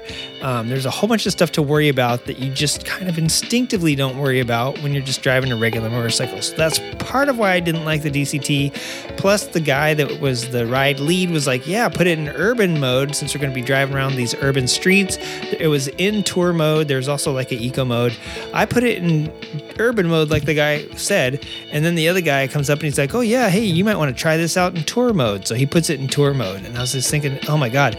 And i think for every drive mode there's also like a sport rain blah blah blah blah. So there's settings on top of these drive modes and there's a ton of drive modes. So needless to say you basically have two computer keyboards uh, where the f- front uh, where the combo switches are. And since you don't switch with your foot you can stick it in manual and you can actually shift with the trigger shift. You use your thumb to shift uh, uh, down and the tr- finger trigger to shift up something like that if i remember correctly that's how it worked but I mean, it's just, I can't even remember. That's how confusing it is. And so I hated the Africa Twin the most out of all the bikes. And I know that like everybody has a boner for this bike. I do know a few people uh, on another podcast called something like Motor Scooters and Miscreants or something like that, both of which the, uh, uh, people on those shows that have Africa Twins don't like them anymore and have gone on to other bikes um, as well. And I have to agree, like this thing sucks. I would hate to take this out on the dirt with DCT because that's something like I don't know. I'm just so used to using clutch uh, to modulate. What I like to do too is when I'm coming up to a stop sign, I hate putting my feet down. You can see it in almost any video I've made of myself riding. You'll see me jiggling back and forth and and uh, keeping the handlebars moving, keeping the revs up. I often feather the clutch, stomp on the back brake, and rev up. And on my V twin, it's great because it'll um, and on Spamla too, thumpers and V twins, you got all that uh, momentum working. Uh, you know, kind of keeping you upright. You kind of you still have gyroscopic movement of the crank moving you around. You can't really do that on this. You have to stop. You have to take your. You're just relying on balance at this you point. And when you go down, it shifts like an automatic car. If you if you manually shift into sixth or something like that, I think it shifted down for you at a stop so that you weren't still in sixth. All this all this crap you had to remember. So why that's why I hate the DCT because of that. There was so many damn buttons, so many damn things to remember. The stupid ride mode seemed off. The guy that behind me was like, "Ooh, I put this baby in sport, and man, it was crazy." And I'm like, "Dude, they they led us around. We didn't go over 40. I don't know how you figured out this thing was crazy." Um, I just didn't like it that much. I, I hated the Africa Twin. So Wiggs, I know you love it. I know you got uh, your sights set on one. Um, but uh, this is I'm going to tell you right off the bat, I hate it, and uh, it probably isn't going to be my favorite bike for you of, of this list. Wait and see. We I may surprise you, uh, but the seat height was pretty comfortable, 34 inches, and there's a low position. I'm guarantee the one I was on had a low position. Um, and yeah, so Africa Twin, not my cup of tea, but will it make the final cut? Who knows? Um, let's move on to the next bike I rode. The very next bike I rode in the ADV class was the Suzuki V-Strom 1050 XT. Uh, this comes in at about 10 pounds lighter than the Africa Twin, uh, the one that I tested, the Adventure Sports uh, DCT, which is 553. Looks like it's about 10 pounds heavier than the regular Africa Twin. Uh, so it splits the difference there between the DCT and the regular. It's got a 20 liter tank or a 5.4 US gallon tank. Um, the V Strom. Uh, now Honda's got a bunch of uh, crazy stuff on their bikes. They got so much technology, right? They got all this uh, crazy. The DCT is one of the biggest things. They got probably heated grips. They got cruise control, all that fun stuff, right? Uh, or you know, let me see, cruise control, throttle by wire. Uh, I don't know if they if you got a yeah 270 degree uh, crank. So I guess I was right on that. I was just guessing. Selectable ABS where you can turn it off uh, when you're going on the dirt. there's three different settings. Um, you can turn the ABS off altogether so you can skid it on the dirt, or you can do on and off road ABS, and it does have off road ABS. Uh, cornering anti lock brakes. Um, you know, lithium ion battery, all this crazy stuff uh, that's awesome about Honda. And they're crazy, crazy um, ride modes and stuff like that. And the wheelie control, the IMU. Well, guess what? and they have Apple CarPlay. Don't forget that. Almost all the uh, the uh, stuff has Apple CarPlay, TFT screens. Yeah, all that great stuff. So guess what? Suzuki has just about all that stuff too. And uh, yeah, go figure. The so what Suzuki was different on is definitely the uh, the ride height or the ride height. No, the um, the weight was a little bit different. The Suzuki wheels now they don't have 21 inch wheels, which is kind of a bummer. I believe the Suzuki has uh, 19 front and 17 inch rear. They were on street tires, you know, they weren't on knobbies or anything like that. And I leaned the Suzuki over pretty damn far, and I was comfortable on it right away. It had the the one I was on was the uh, the XT was the um, I think they just have a regular uh, V-Strom 1050, and I happened to be on the yellow and blue one, which is the uh, the XT, and I think that also came in red and white, something like that. Um, the, so this particular one that I rode had.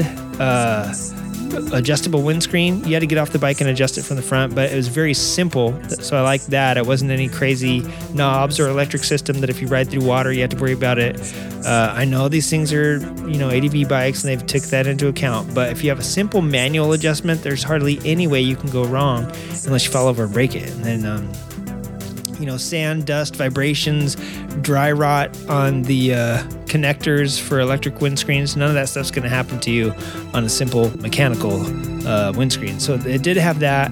It has just about everything that the uh, Africa Twin has. And what are my dimensions on this baby? So, like I said, it's got uh, a gallon less. Um, but I, I don't know if it has reserve or not. And the tires were a little small. That was the only thing that I didn't like about this. But I guarantee Wiggins and his buddies aren't going to be doing. He said, I've seen the Africa Twin do some rad stuff, and I also have seen the Tenere do stuff. And I think he, I don't know if he meant the Super 10, but he did mention the Super 10. Those are not off road bikes. A Super 10 parked next to me in uh, the parking lot, and that thing looked like a Cadillac car. Like it was huge compared to my bike. Had these side cases on it that I think weren't really made for motorcycles. I think they were made for moving companies. Like you pack a piano in there. Uh, and anyway, the Super 10 was huge, humongous huge, and uh, definitely not made for off-road stuff like the like the Tenere 700 is. So I know basically uh, that bike would not be very much fun off-road, especially to drop. Where I felt like even though this thing is uh, above 500 pounds, and I think my bike is 541 pounds, and I wouldn't want to drop it, and it's a quote scrambler. I definitely wouldn't want, want to drop this V-Strom either. But I feel like the, the how tall it is, for some reason, I feel like you could get better leverage or better purchase on it. You would have to squat over so far to pick it up using the old butt method. Um, I did like that I, Suzuki surprisingly will surprise you. They have the SIRS, which is that Suzuki Intelligent Ride System. I think that's what that stands for.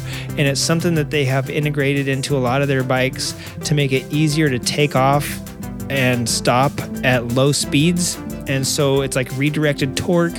Um, there's an IMU that you know six axis IMU, which every single motorcycle has now. A lot of CAN wiring systems, so it like provides simple controller to component um, wiring system instead of having it flow through the whole. Um, wiring harness if you damage it or fall over. They've got cruise control, they got motion track, analog, and combined brakes. You know, they've got I, they, they might have Apple CarPlay too, for all I know, but they have a bunch of drive mode selections, um, A, B, and C. Where the that was the difference is that um, and there's modes. There's drive traction control modes and drive modes. So not to be confused, the drive modes was like A, B, and C, which A was super sharp, like sporty. B was middle, and C was like eco mode, sort of. Um, and then the drive modes um, I think might affect the traction control system. Um, but the traction control is one, two, three, and off, uh, and the ride modes is A, B, and C. So I'm not 100% sure, but I do know that if you turn traction control off, yeah, you could pop wheelies on this thing. And, and on one, it's got low, two is moderate, three won't let you do anything. Um, so yeah, there's different controls on there. What the Suzuki also has is hill hold control, and I don't know if the Africa Twin 100% does. I forget. I didn't write that down.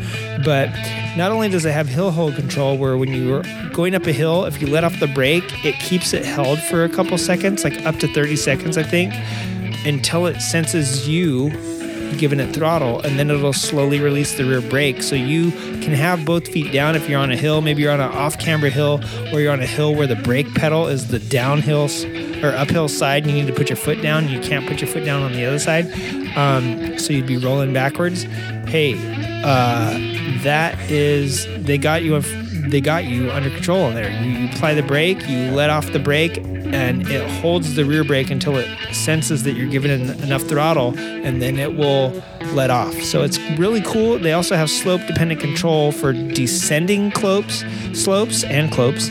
Um, and this is all measured through, uh, you know, the, the ECM or ECU uh, load dependent control, where like if you get more people on it or luggage and whatnot, um, it'll definitely adjust some of the features. So Suzuki gets this bad rap for bold new graphics, but I found that that bike was pretty, uh, pretty good, and the seat height was perfect as well.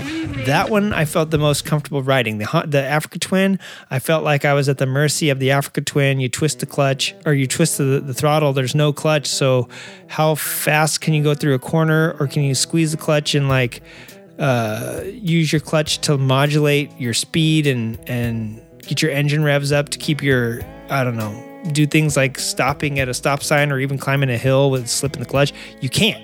So I just really felt like the V Strom I had so much fun on. I leaned that thing over pretty far, pretty confidently on those tires, and the ABS and everything felt great. Uh, I liked that a lot. Uh, the next bike I rode was the Triumph Tiger 900, and I'm going to say Rally Edition because I'm looking at Triumph website right now, and the one it had to have spoke wheels. I think the Rally, the Triumph Tiger 900 does not have spoke wheels. It's the Rally that has spoked wheels. So it must have been the 900 Rally. These things are 15 4 so a little bit expensive um, a little on the expensive side where the uh, suzuki um, brand brand new for 2021 actually or 20 do they have a 21 on here? I don't see a 2021 on, on their website actually but it's 14.7 um, that's not too shabby when you consider that the africa twin the one that i rode is like starts at 18 and and, and obviously there's like some uh, markup on that as well. Uh, it's, it's not going to be that much when you when you leave the the, the showroom. Um, that's before uh, you know all of the what's it called? All of the uh, fees and, and destination charges and all that fun jazz. So you're at least going to be spending what is the base model? The base model starts at 17.9 for the uh, Africa Twin Adventure Sports DCT. Um, the the base price, I should say, the base price starts at 18 grand for that. So you're not walking out of there. You could probably uh, walk out of there for 18 grand with the brand new uh, V-Strom and the Triumph Tiger starts at 15.4 so I'm not 100% sure. But this thing also uh, the weight on this they give it to you dry 427 dry. Um, it's got a 20 liter fuel tank again so 5 point they say 5.3 gallons, although the uh, Suzuki V-Strom's 20 liter tank says 5.4 gallons. So uh, I don't know who to trust, but I know that one gallon of gas weighs about six pounds. So if this has a uh, 5.3 uh, gallon tank, let's do that. I think I calculated this out to be around 33 pounds uh, already, but let's just do the math on the air here. So 5.3 uh, times six equals 31.8. So I must have done it um, on the 5.4 or something like that. I have 33 pounds of fuel written down here, but I don't know if there's, I can't remember if there's a reserve. So roughly the Triumph Tiger starts at 427 until you fill it up with some gas. Let's just say uh, 10 W40, one quart. I weighed It is um, it was 1.15 pounds per quart of 10W40, and it was Yamalube. So I don't know if, if every quart of oil is going to weigh the same amount, uh, but I'm pretty sure. But I'm going to guess that this thing is uh, 427 plus 32, or you're going to round up to 32 pounds of fuel, uh, plus 32, uh, plus um, 1.5. And how many, I forget how many uh, quarts this thing takes, but I thought it was like a little bit. I don't know if I looked up those specs. Uh, let me see dimensions and weights, how much fuels it gets. Dabby dabba doo boo. Dabba dabba doo boo. Ah, shoot, it's not going to tell us how much oil it takes because uh, that'd be too easy. But let's just say for. Uh, let me see, how much does my. Yeah, I think my other one takes about. We'll just do four quarts. So it still comes in at around 465. So that's a pretty good. Uh, that's a bit less than the Africa Twin and the Suzuki V-Strom at 465. You know, then add coolant and add some other stuff. I don't know. Maybe, maybe it's not. Um, maybe once you add everything, it's a little closer to 500. But uh, I would say sub 500 still. So that's pretty good. Um, the Triumph Tiger does come with uh, a liquid cooled uh, dual overhead cam. It's a three cylinder, so you do get that like triple power on this thing. The seat height looks was um, it looks a lot better on the 900, but I think it felt about the same. Uh, again, this thing was on like I think the tires are 1917. Oh no, these are 2117. Why did I think they were 1917? So they're 2117. I think maybe the Rally had 19 inch tires. So yeah, this one has 21s up front, but um, the regular 900 might come on uh, 1917s, and I know for sure that they're cast too. The Rally editions have spoke wheels, but I think that the uh, the other ones might have been the um, might have been the, the 19 or 17, and they they definitely were cast wheels. Now they also have a they also have a Tiger 850 and a Tiger 1200.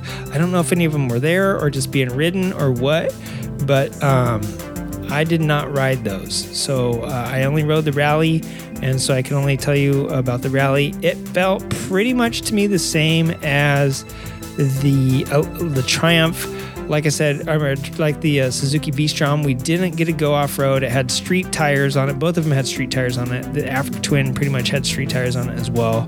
Uh, if you go to Honda's website and look at the tires that they put on the Africa Twin, I would say that they are probably more um, off-road looking than both of the other bikes had. But uh, at the same time, they're not really, you know, they're barely more off-roady. so, um, but yeah, the Triumph and the uh, Suzuki both definitely had street tires on there. Both felt really good.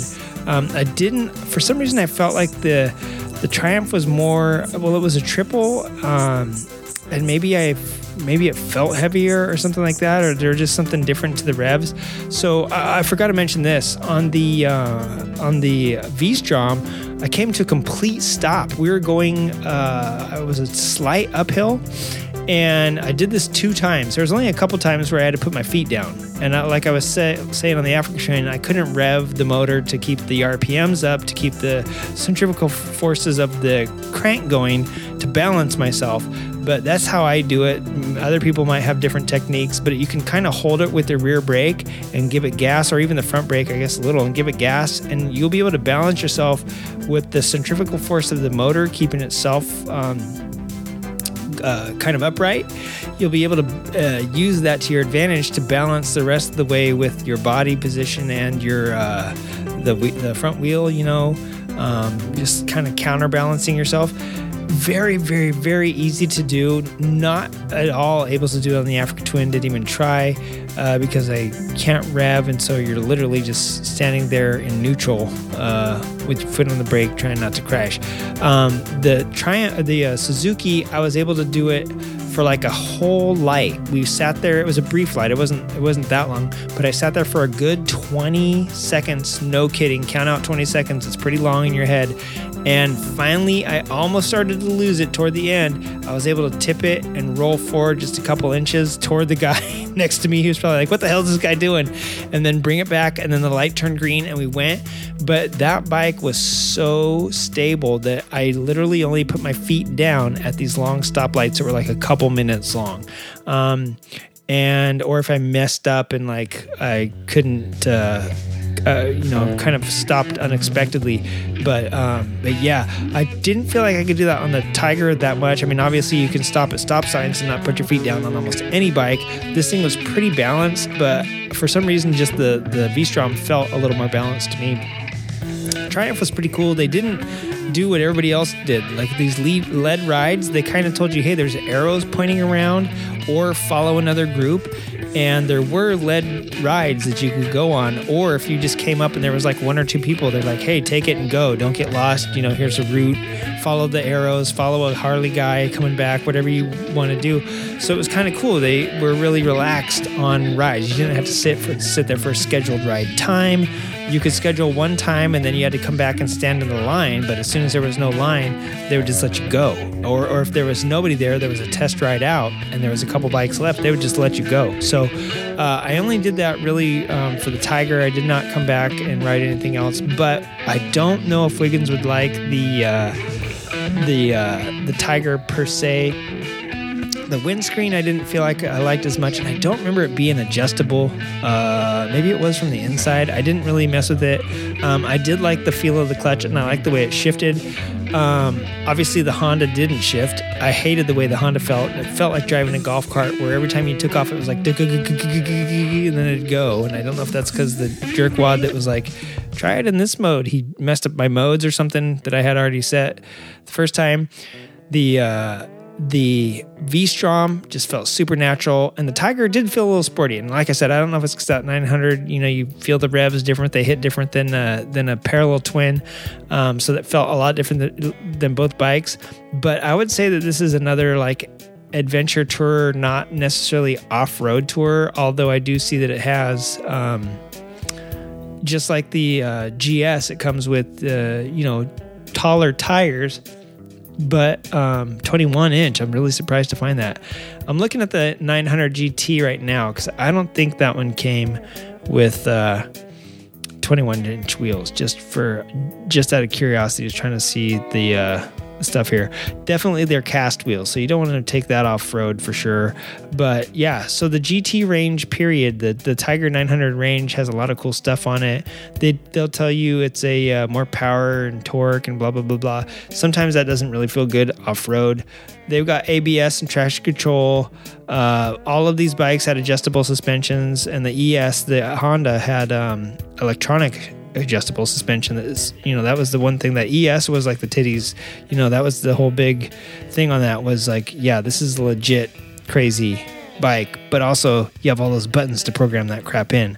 Um, the one thing I will say is that the Honda and the Triumph had the TFT displays where the um, Suzuki did have a LCD display I think it was or definitely wasn't TFT. I, am not 100% sure what it was, but it was, I think it was just a LCD. So that's the one thing that did suck on that.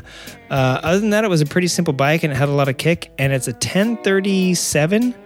Even though they call it a 1050, it turns out the old 1000s were also 1037s. So here's the deal with the V Strom. There is a lot of aftermarket stuff out there. Uh, where the Triumphs, I feel like you know, being a Triumph, the it's sort of like a Beamer, where the the uh, just the repairs on it are going to be a little crazy. If something goes wrong or it's got a recall, you're going to hear about it. Like, you know, KTM or something like that, or BMW, just like really, you know. And so I feel like for some reason, I feel like the Japanese bikes, there's just so many of them out there that there's like the doohickey for Kawasaki, and there's the, you know, this and that for for the um, uh, the XL 650, um, you know, the 650 Honda. Uh, I'm trying to think what the XL 650L, CR6 XR 650L. Damn, I can't think of what, it's called now. Um, stuff like that. Um, another bike that uh, I did not ride, you know, we were not even going to talk about the Pan Am. That's too new, that's too expensive. Same thing with the BMW GS. And actually, when I was looking at the GS, those the wheels on that are only like 1917s also, or 17 something like that. They're, they don't even make there's obviously off-road wheels that you can buy and aftermarket wheels you can buy that make that thing capable. I've seen people taking them on these crazy journeys across country. So there's obviously the cross-spoke stuff there makes a big difference. Um, but honestly, those wheels don't even come in 21 inch. Uh, so are they really off road? I can't tell you. Uh, so we're not going to talk about those bikes. They're just they're, they're those are too expensive and out the window. And Wiggs probably wouldn't even want to use one if you could find one. Other bikes that fit this formula but don't work, especially I don't think for Wiggs, the Versys 1000 and to be honest, the Versys 650. Now that is uh, Kawasaki's ADV bikes, and if you look at those, they really are sport tours. They're not. The Versys could, might as well be the uh, quote ADV version of the Concours, right? So. Uh, the the wheels and tires are much too small. It's 567 pounds, uh, and the, it says on their website, saddlebags, handguards, hardware adds 20 pounds. So I don't know if that's included in that weight. Uh, but it's got a 33 inch seat height, which is nicer for touring. And this is like a touring bike. I feel like it's almost like the Ninja 1000. Um, uh, SX SE Plus. I feel like this is sort of like Suzuki's new uh, GSX S1000 Plus, LT Plus, whatever they're calling that thing. All these, oh no, that's this is Versys. Versys is the 1000 SE LT Plus. So the um, the Suzuki must just be the GSX S1000 Plus. Um, there, I feel like all these plus, especially coming from Kawasaki as well, the Ninja going to a plus, and I think the freaking H2, if I'm not mistaken, went to a like a SE or a plus on one of those. They really are just sport touring bikes, and so the Versys, although it looks a lot like uh, a, a chunky Africa Twin, it's got all the crazy stuff that the Africa Twin has. I just don't feel like it's a good off-road bike, and I really wouldn't take it off-road. Where Wiggins is like, yeah, I've seen people do some pretty cool, legit stuff on the Africa Twin. Fair, I'll give them that. Uh, and probably not on a DCT version, I'm guessing.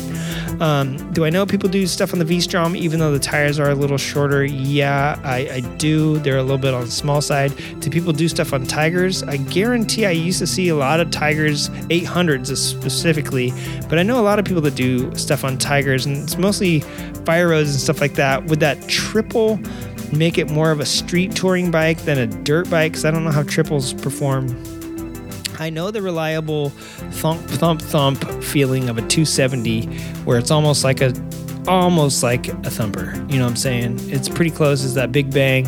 Where the triple, I'm not 100% sure how that would hit off road uh, as far as traction and torque. Um, I don't feel like the Triumph had the same sort of, uh, definitely didn't have the same layout as the, uh, it was more like the Suzuki than the Africa Twin for sure. Um, but I don't feel like it had the same sort of like ride modes and stuff like that. I, I feel like it was, it was kind of just like, hey, go do your thing. It wasn't like a real big explanation like all the other ones. They walked you through it like they were, you know, teaching you how to fly a space shuttle.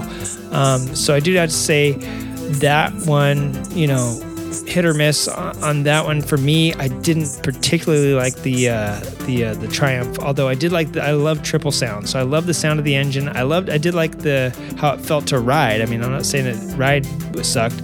Uh, I'm just saying that for me, I probably wouldn't pick that uh, bike. Um, having the GS and the uh, the um, Pan Am out for Wiggs for sure. That leaves us with the ones, the other one that I didn't ride that I got to sit on at least that I think he might like, and that's the Tenere 700.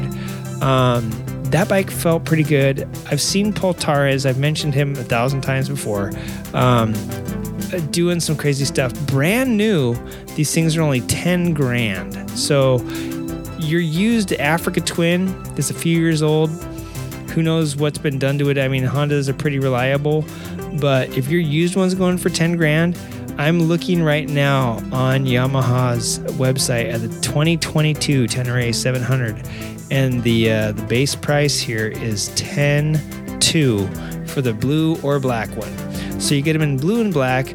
It's only a 700, and I know Wiggs would probably worry about that for uh, freeway riding, but honestly, if you're really getting an adventure bike to tour on, you might as well get a Versys. You know, you might as well get something like that. Go go ahead and get.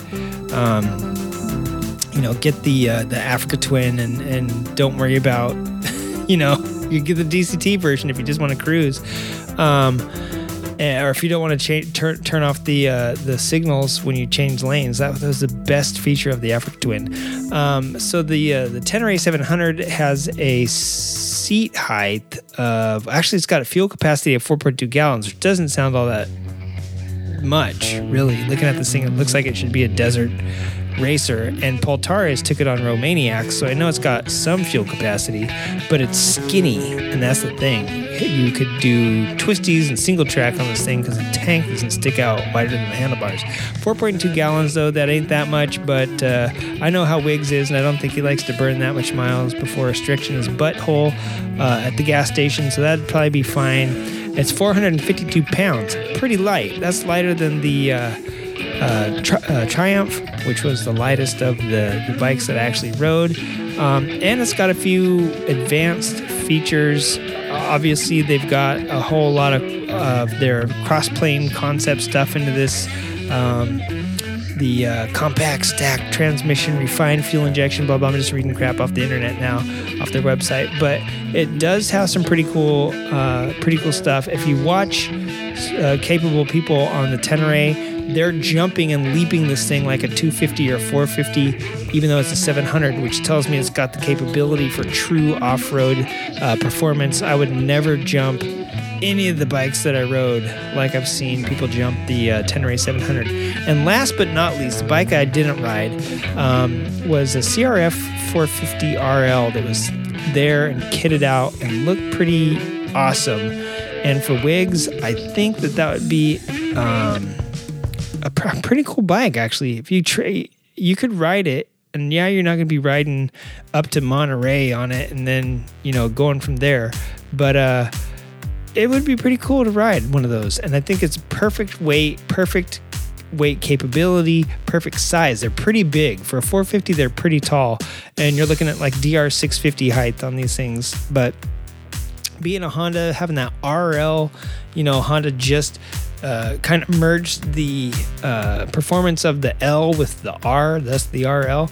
And there was a lot of stuff at the uh, whatever dealership had it there. I think it was Del Amo Motorsports. It was kitted out in like, you know, I don't know if it was Mosko Moto or who whose stuff was on it. Maybe some, you know, Trail Tech and Tusk and Mo- I don't know. There's a ton of stuff on this thing. It looked pretty badass to be to be quite fair. And for me, 450 you know, I've ridden 250s all over forever with no problem. Uh, 450 would probably be just fine for me. So, Wiggins, you might give an old dirty 450 or 650 a chance if you really want to get down in the dirt. All right. So with that, I knew we I knew we were going to be able to make this like a 20 minute show. God dang it! Uh, so let's round out the bikes. The only other two bikes that I rode were electric, and uh, so let's try and wrap that up in 10 minutes here. Make this a true two hour show. So the first bike I rode was the Livewire. Things I don't like about the Livewire, well, there's a lot. Uh, one interesting thing I thought about the Livewire was the branding on the Livewire. Totally, totally 180 from when Harley Davidson owned it, and it was the Harley Davidson Livewire. Harley Davidson still owns it, but they are definitely trying to branch off into their own company. The bike is significantly uh, I think it's like ten thousand dollars cheaper than when it was a Harley, something like that. Maybe it's maybe it's only five, but still, it's a lot cheaper. It's a lot cheaper than when it was a Harley. Um, so maybe the name does uh, make a big difference. Um, it's everything you would expect in an electric bike. It does have a sound to it. I mean, all electric bikes have sounds to it. The one thing I do like about the Livewire is that it's not a forward control. That's like the worst thing you could possibly do to a sporty looking motorcycle like this is have a forward control. I do feel like this thing was a massive turd though. What does this thing weigh, by the way? The Livewire, it was uh, 562 pounds, 86 horsepower, claimed 100 on the uh, website, but somebody dynoed one and it only made 86. 84 foot pounds of torque. So nothing to screech at, actually. 84 foot pounds of torque, though, that's like some of their uh, soft tails and stuff have that much. And 86 horsepower, that's pretty much right in line with most Harley Davidsons. Most Harleys don't make over, you know, 80 horse, you know, 90 horse um, except for the new Revolution, you know, Pan Am and, and Sportster S motors. Those are the only ones making like above 100 horsepower right out of the box. So this thing kind of fits in with the Harley Davidson feel. Uh, 86 foot uh, or 84 foot pounds of torque. Let's just say it does have 100 horsepower. Uh, the torque rating doesn't change. F- torque rating is uh, 84 foot pounds. So that's what you get. Feels like a Harley. Doesn't obviously sound like a Harley, and it was pretty dry. Um, nothing magnificent about it. It does have a hell of a lot of charging capabilities. Uh, it fits all sorts of crazy chargers, and I think there's like three onboard chargers. I only know that from work. Um, the way you charge this thing is weird. Uh, they didn't show us at the show, but I've seen it at work. You flip up the seat uh, to access a bunch of stuff under there, and then there's like that little charge fuel tank at the top. So it was really weird, uh, you know, where how you how you can flip up the seat on this thing. It's like the uh, most motorcycle seats don't flip up nowadays. Another thing I know from work and not necessarily from the, the test ride is that uh, this thing is very mo- like you're riding the battery. Everything that they have made and manufactured bolts to the battery somehow. So the battery is what you're riding, and everything is just held onto the battery via some other mechanical means. And uh, there's not really a frame per se. This frame is in like a few different pieces. The footrests and everything are in a few different pieces. The, the idler pulley, all this crazy stuff on this thing is really unique in the fact that pretty much bolts to the battery and the, motor. And there is like a weird motor. There's like a uh, bevel gear in the back, which most of them don't have. Um, Harley Davidson has it. The one thing that is different from any bike that I've ridden is that you get a little you get a little bump in the nugget. And what I mean by that is the seat vibrates to let you know it's on. Um, yeah, again, you can't blip the throttle at a stoplight or you will take off and drive headlong into traffic. Um, most people know that, but just to warn you, the, the haptics on this thing, which is brand new, I've never seen any motorcycles with that before, is interesting. And they call the I want to say they call it the pulse or the heartbeat or something like that, and it, it is. It's just a little uh, boo boo, like a, uh, like your cell phone vibrating, but instead of being in your pocket, it's up your butthole, and uh, just let you know the bike is on. It does it every five or six seconds. I don't know, something like that. It didn't really count. It was just uh, surprising, and it's not something that like overwhelm. Like, oh my god, what was that? You know, you're getting a shocker at a stoplight. It's nothing like that. It's, it's pretty subtle, but for the most part, the Harley is just another electric bike, uh, pretty much. And it's not, I'm sorry, not the Harley, the Livewire, former Harley Livewire, now just its own company. Um, there's a lot of connection uh, with this thing, and it can recharge to 100% in 60 minutes using DC fast charging, which I was talking about. And I know there are several different uh, hookups in this thing. Um, it does have an IMU, so it does have uh, traction control and all that fun stuff that any any motorcycle would have. Uh, it claims 146 miles of city range, um, so you can get outside the urban uh, existence or urbane uh, dystopian urban st- setting. Um, I think, well, on the phone, you can stream everything, but that's like a lot of bikes now have phone connectivity. But, you know, it gives you directions, it gives you like bike alerts, it tells you, uh, I think, what what your battery life is at or what your range is, something like that. Um, and yeah, I I really, I mean, it's cool. It is a cool bike. I wouldn't say, you know, by any means that it sucks or anything like that, but it's one of the ones I like the least uh, because I feel like when Harley was marketing it, they were trying to make it the most and they were trying to make it something it really wasn't. And it doesn't look that great. It looks a little bit like a street to me, like a street 750. Um, but uh, I don't know. It, it is unique. It is it is a beautiful bike. I shouldn't say that it that it totally sucks, but some of the lines on this thing, if you look at the gas tank and some of the seat work, and look at a street, you'll see what I'm talking about. It looks like that, or maybe the Bronx, uh, which wasn't a bad looking bike either. So it just it doesn't look bad. It just looks different than I'm used to. Um, so maybe that's me. Um, yeah. So that's that's about it on the uh, the live wire and the fact that it's like after after uh, rebates and everything. I think it's under 20 grand, where it used to be like 30 grand. And the last bike I rode was the Zero. Now I'll tell you what their website says, and I'll tell you what, what I uh, found. Um, the website says the top speed for the Zero SRS is the one I rode. So the SRF is the the naked bike. The SRS is fared. I rode the SRS, and I rode it with a girl named Danielle. And I said, Hey, where are you from? You're not from down here, are you? She said, No, I live in Santa Cruz. And I said, Hey, do you know Liza Miller? And she's looked at me and she's like, I do know Liza Miller. So apparently, I asked Liza, she doesn't know Danielle, but Danielle was very fun to ride with and, and knows the. Uh, uh, San Francisco Queen of Motorcycling. Um, Danielle riding with the Zero was pretty fun. Danielle uh, did not do the typical ride like everybody else did, where follow the speed limits and follow me, blah, blah, blah, blah, sort of thing. Um, Danielle, in fact, took us on the freeway also, which not many of them did, and took us by some pretty awesome epic scenery, which only I can remember Kawasaki uh, no, not Kawasaki, Suzuki doing that. Uh, took us by the little bay or whatever was over there. Honda was pretty dry, uh, and Triumph, you do whatever you want. Um, so, anyways, riding with Danielle, uh, I was right next to her, so it was, it was fun being behind the lead rider. Uh, top speed on this thing is acclaimed 124 miles an hour. I cannot, I can neither confirm nor deny that, um, but I can tell you tell you that it is pretty fun. The peak, the torque peak, is 140 foot pounds. Now, I would have to talk to Trent or uh, Hunter uh, Leonard about what peak is, and I think Trent tried to explain it to me when we had our uh, um, conversation where he, he was kind of talking about the technical bits of how motors work and things like that.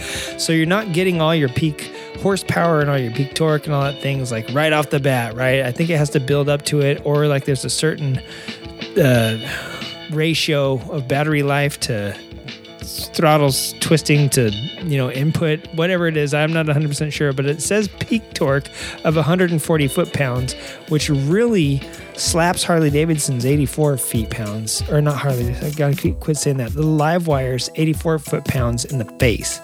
Um, and uh, on my notes here i have that this is uh, the live wire was 562 in the weight department or I think in uh, British stones, that's like 4,000 stones. Uh, the Zero SRS, oh no, it's backwards. So that would be like 12 stones. Um, and the Zero SRS is 518 pounds, so 11 stone. Um, actually, I think it's 111 stone and 120 stone. Well, we'll, we'll go with that. Um, I only have 110 horsepower on here. Uh, that's the that's actually the horsepower rating that I got uh, off an independent test online. They don't give you a rating on here, but they do tell you the uh, top speed. They also tell you that it's got a 227 mile range, which also slaps Harley's 146 or whatever I said in the face as well. Um, oh, well, that's city range. Um, so they say 227, but there's a catch to that. That's with the power tank. It has a 156 mile city range. Um, they're partnering with Bosch, uh, and they do have sta- stability control. They have a bunch of stuff. And now here's what I have to say about the Zero. Uh, about a third of the way into the ride, Danielle pulls us all over and says, You guys have been in eco mode, you've been doing this and that. Go ahead and s- turn it into whatever mode you want right now. And she pulled us over. Nobody else did this. Let us play with the modes. We had to do that before we left on the other ones. They said, play with them while you're riding. But she pulled us over and explained to us a few things. The engine braking on the SRS was incredible. It was almost as much as like the uh, the Triumph and the uh, Suzuki um, V-Strom was. I mean, it was it was incredible. I don't remember the engine braking on the Zero being like that. I mean, there was a little bit, or maybe it was regenerative braking or whatever it was. But this le- legitimately had engine braking, and the Zero you could customize every setting on there, and it was so crazy. So I had it in eco, I had it in sport mode, but sport eco mode. And she's like, "Yeah, you have it in you have it on sport setting, but you're still in eco mode." She's like, "Put it in sport mode on sport." And she said, "I got to tell you what that does is it uh, you're getting some regenerative braking back through the engine braking feature when you're in the eco mode. You turn it to sport mode, you're not going to get any of that. And so when I was riding around and I let off the throttle, uh, rolled off, it felt like natural. It felt like a, um, I mean, there's no clutch, so it kind of felt like riding the Africa Twin, but it slowed down like a normal motorcycle would, uh, like if you were downshifting and stuff like that. Uh, it felt more natural rolling through curves and feeling that uh, roll on and off. Where I feel like the Livewire was like my previous um, electric motorcycle experiences where when you roll off there's no engine braking so you're just you're coasting fast it's all brakes you i could imagine that if you race these things you you're just it- it- you're on or off you know what i'm saying? And the brakes are probably the same. You probably get really good at feathering the brakes uh, really gently because there's zero engine braking going in. Well this thing had a ton of engine braking. She said you could dial that setting any way you wanted to but when you put it in sport and sport she's like when you put it in sport mode and sport uh, setting you have no more traction control there's no more wheelie control even though these things are a little bit heavy at 518 pounds. Uh, and the way the weight is laid out over the bike she said they're a little hard to wheelie but i'm sure you could uh, put enough effort into it you could do it. But she said there's no tr- you know the traction control the abs everything is is either gone or down to the minimal limits. Also the engine braking is gone and now you're just in f- hauling ass mode you know you're flying and she took us out took us around town. This thing felt beautiful. The bike is very balanced just like if you've ridden a heavy sport bike before you know that uh, any motorcycle upright feels great. It's when you start to lean it over that things get iffy. And this thing felt just as uh, planted as, as anything. Um, and when we got on the freeway she disappeared. We get up, we're getting on, and she's looking. You know, we're rolling on, we're getting on the freeway. She goes down the uh, the on ramp, and she just disappears. And I thought, oh my god, this is it. This is our free green flag. And she said, she said we're gonna get on the freeway. Feel free to open it up. And I'm like, ah, you know, we're, we can't pass her, obviously. Well, when we get on the freeway, she just turns into a speck, and I'm like, holy crap. So I get on it, and this thing does the warp speed thing, where I felt my throat try to shoot out my my butt. Like this thing was fast, and I and I felt like it had 140 foot pounds of torque or whatever it's claiming, you know, that it has uh, 140 peak foot pounds and I was in sport sport. So there's no more traction control nothing holding me back at this point. It just launched and I felt like I was gonna barf. Luckily I hadn't eaten a whole bunch that day so I didn't because that would have been a crappy you know have your helmet fill up with vomit.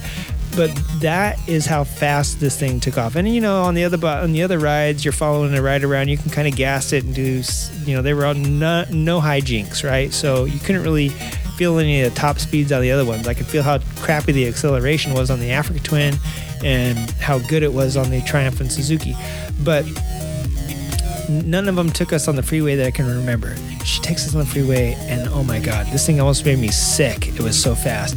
And then coming off the freeway, I was like, oh yeah, I'm in sport sport. There's no engine braking. So now you're flying down the off ramp, you know, a mile or two later. She took us out on this pretty good stretch, and she's like, just get off on the next exit. And then she disappeared. That's why she told us that, is because she was prepping us for her to be gone. And, and she really ripped. She wasn't holding back on this whole ride. So I like that. I my favorite ride of the day was zero. She didn't well, wa- waddle us through 25 mile an hour speed limit uh, streets and stuff. She took us on the some of the faster boulevards, took us on the freeway, and just t- disappeared. I get on the throttle, and I, like I said, I feel like I'm gonna vomit, and everyone in my rearview mirror disappears. And it's at that point that I realize I don't hear any engine sound. The only sound is me inside my head going, "Holy crap! Look up! Don't look in your rearview mirror. Look up because." You don't know where you're going. You don't know what's out here on the.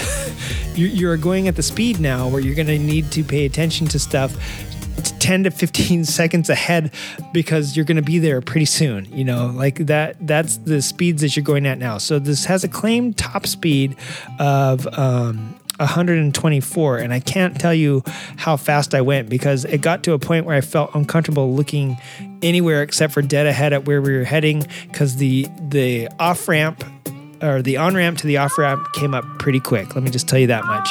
And uh, slowly but surely, everybody else started to reappear in my mirrors. And that's just because once you realize, hey, the first lady took off, hey, the second guy took off, which is me. And then everybody just starts doing it. We realized, hey, she's giving us the green light to see what these things really have.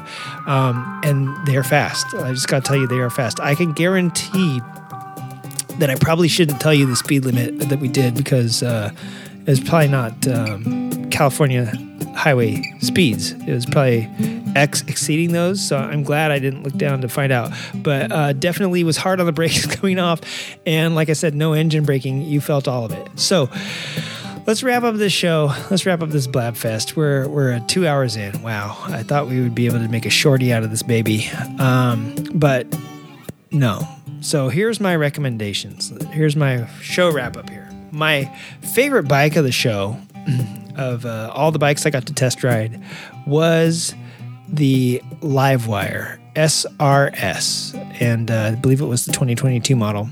If you were going to buy a 2022 Livewire, I wouldn't recommend it. Uh, I've seen a lot of stuff online where they've gone to this Tesla model where you buy a Livewire, everything's hardwired into it already, everything is there on the bike, but it's separated by paywalls, and people are very upset about it.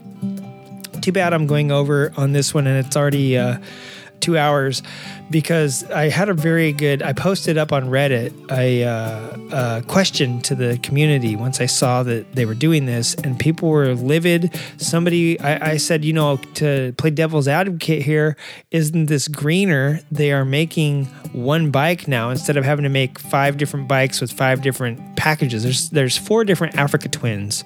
There's a Suzuki V-Strom 1050 XT and a regular 1050. The Triumph Tigers. There's the 900 range, and inside there there's the GTS, the rallies, the blah blah.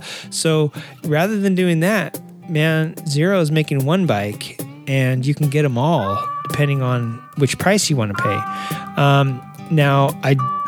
I I believe that on one hand, that's a greener way to do things, but on the other hand, I think that if you buy something, you should own it.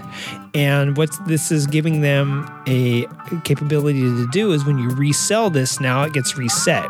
Now, if you have an iPad or an iPhone and it's got personal information, I understand that you might not want you might want a factory reset button. But guaranteed, if you buy an eight gig uh, iPad uh, or, you, or you have a 64 gig iPad, uh, and 8 gig is like the uh, the bottom base tier.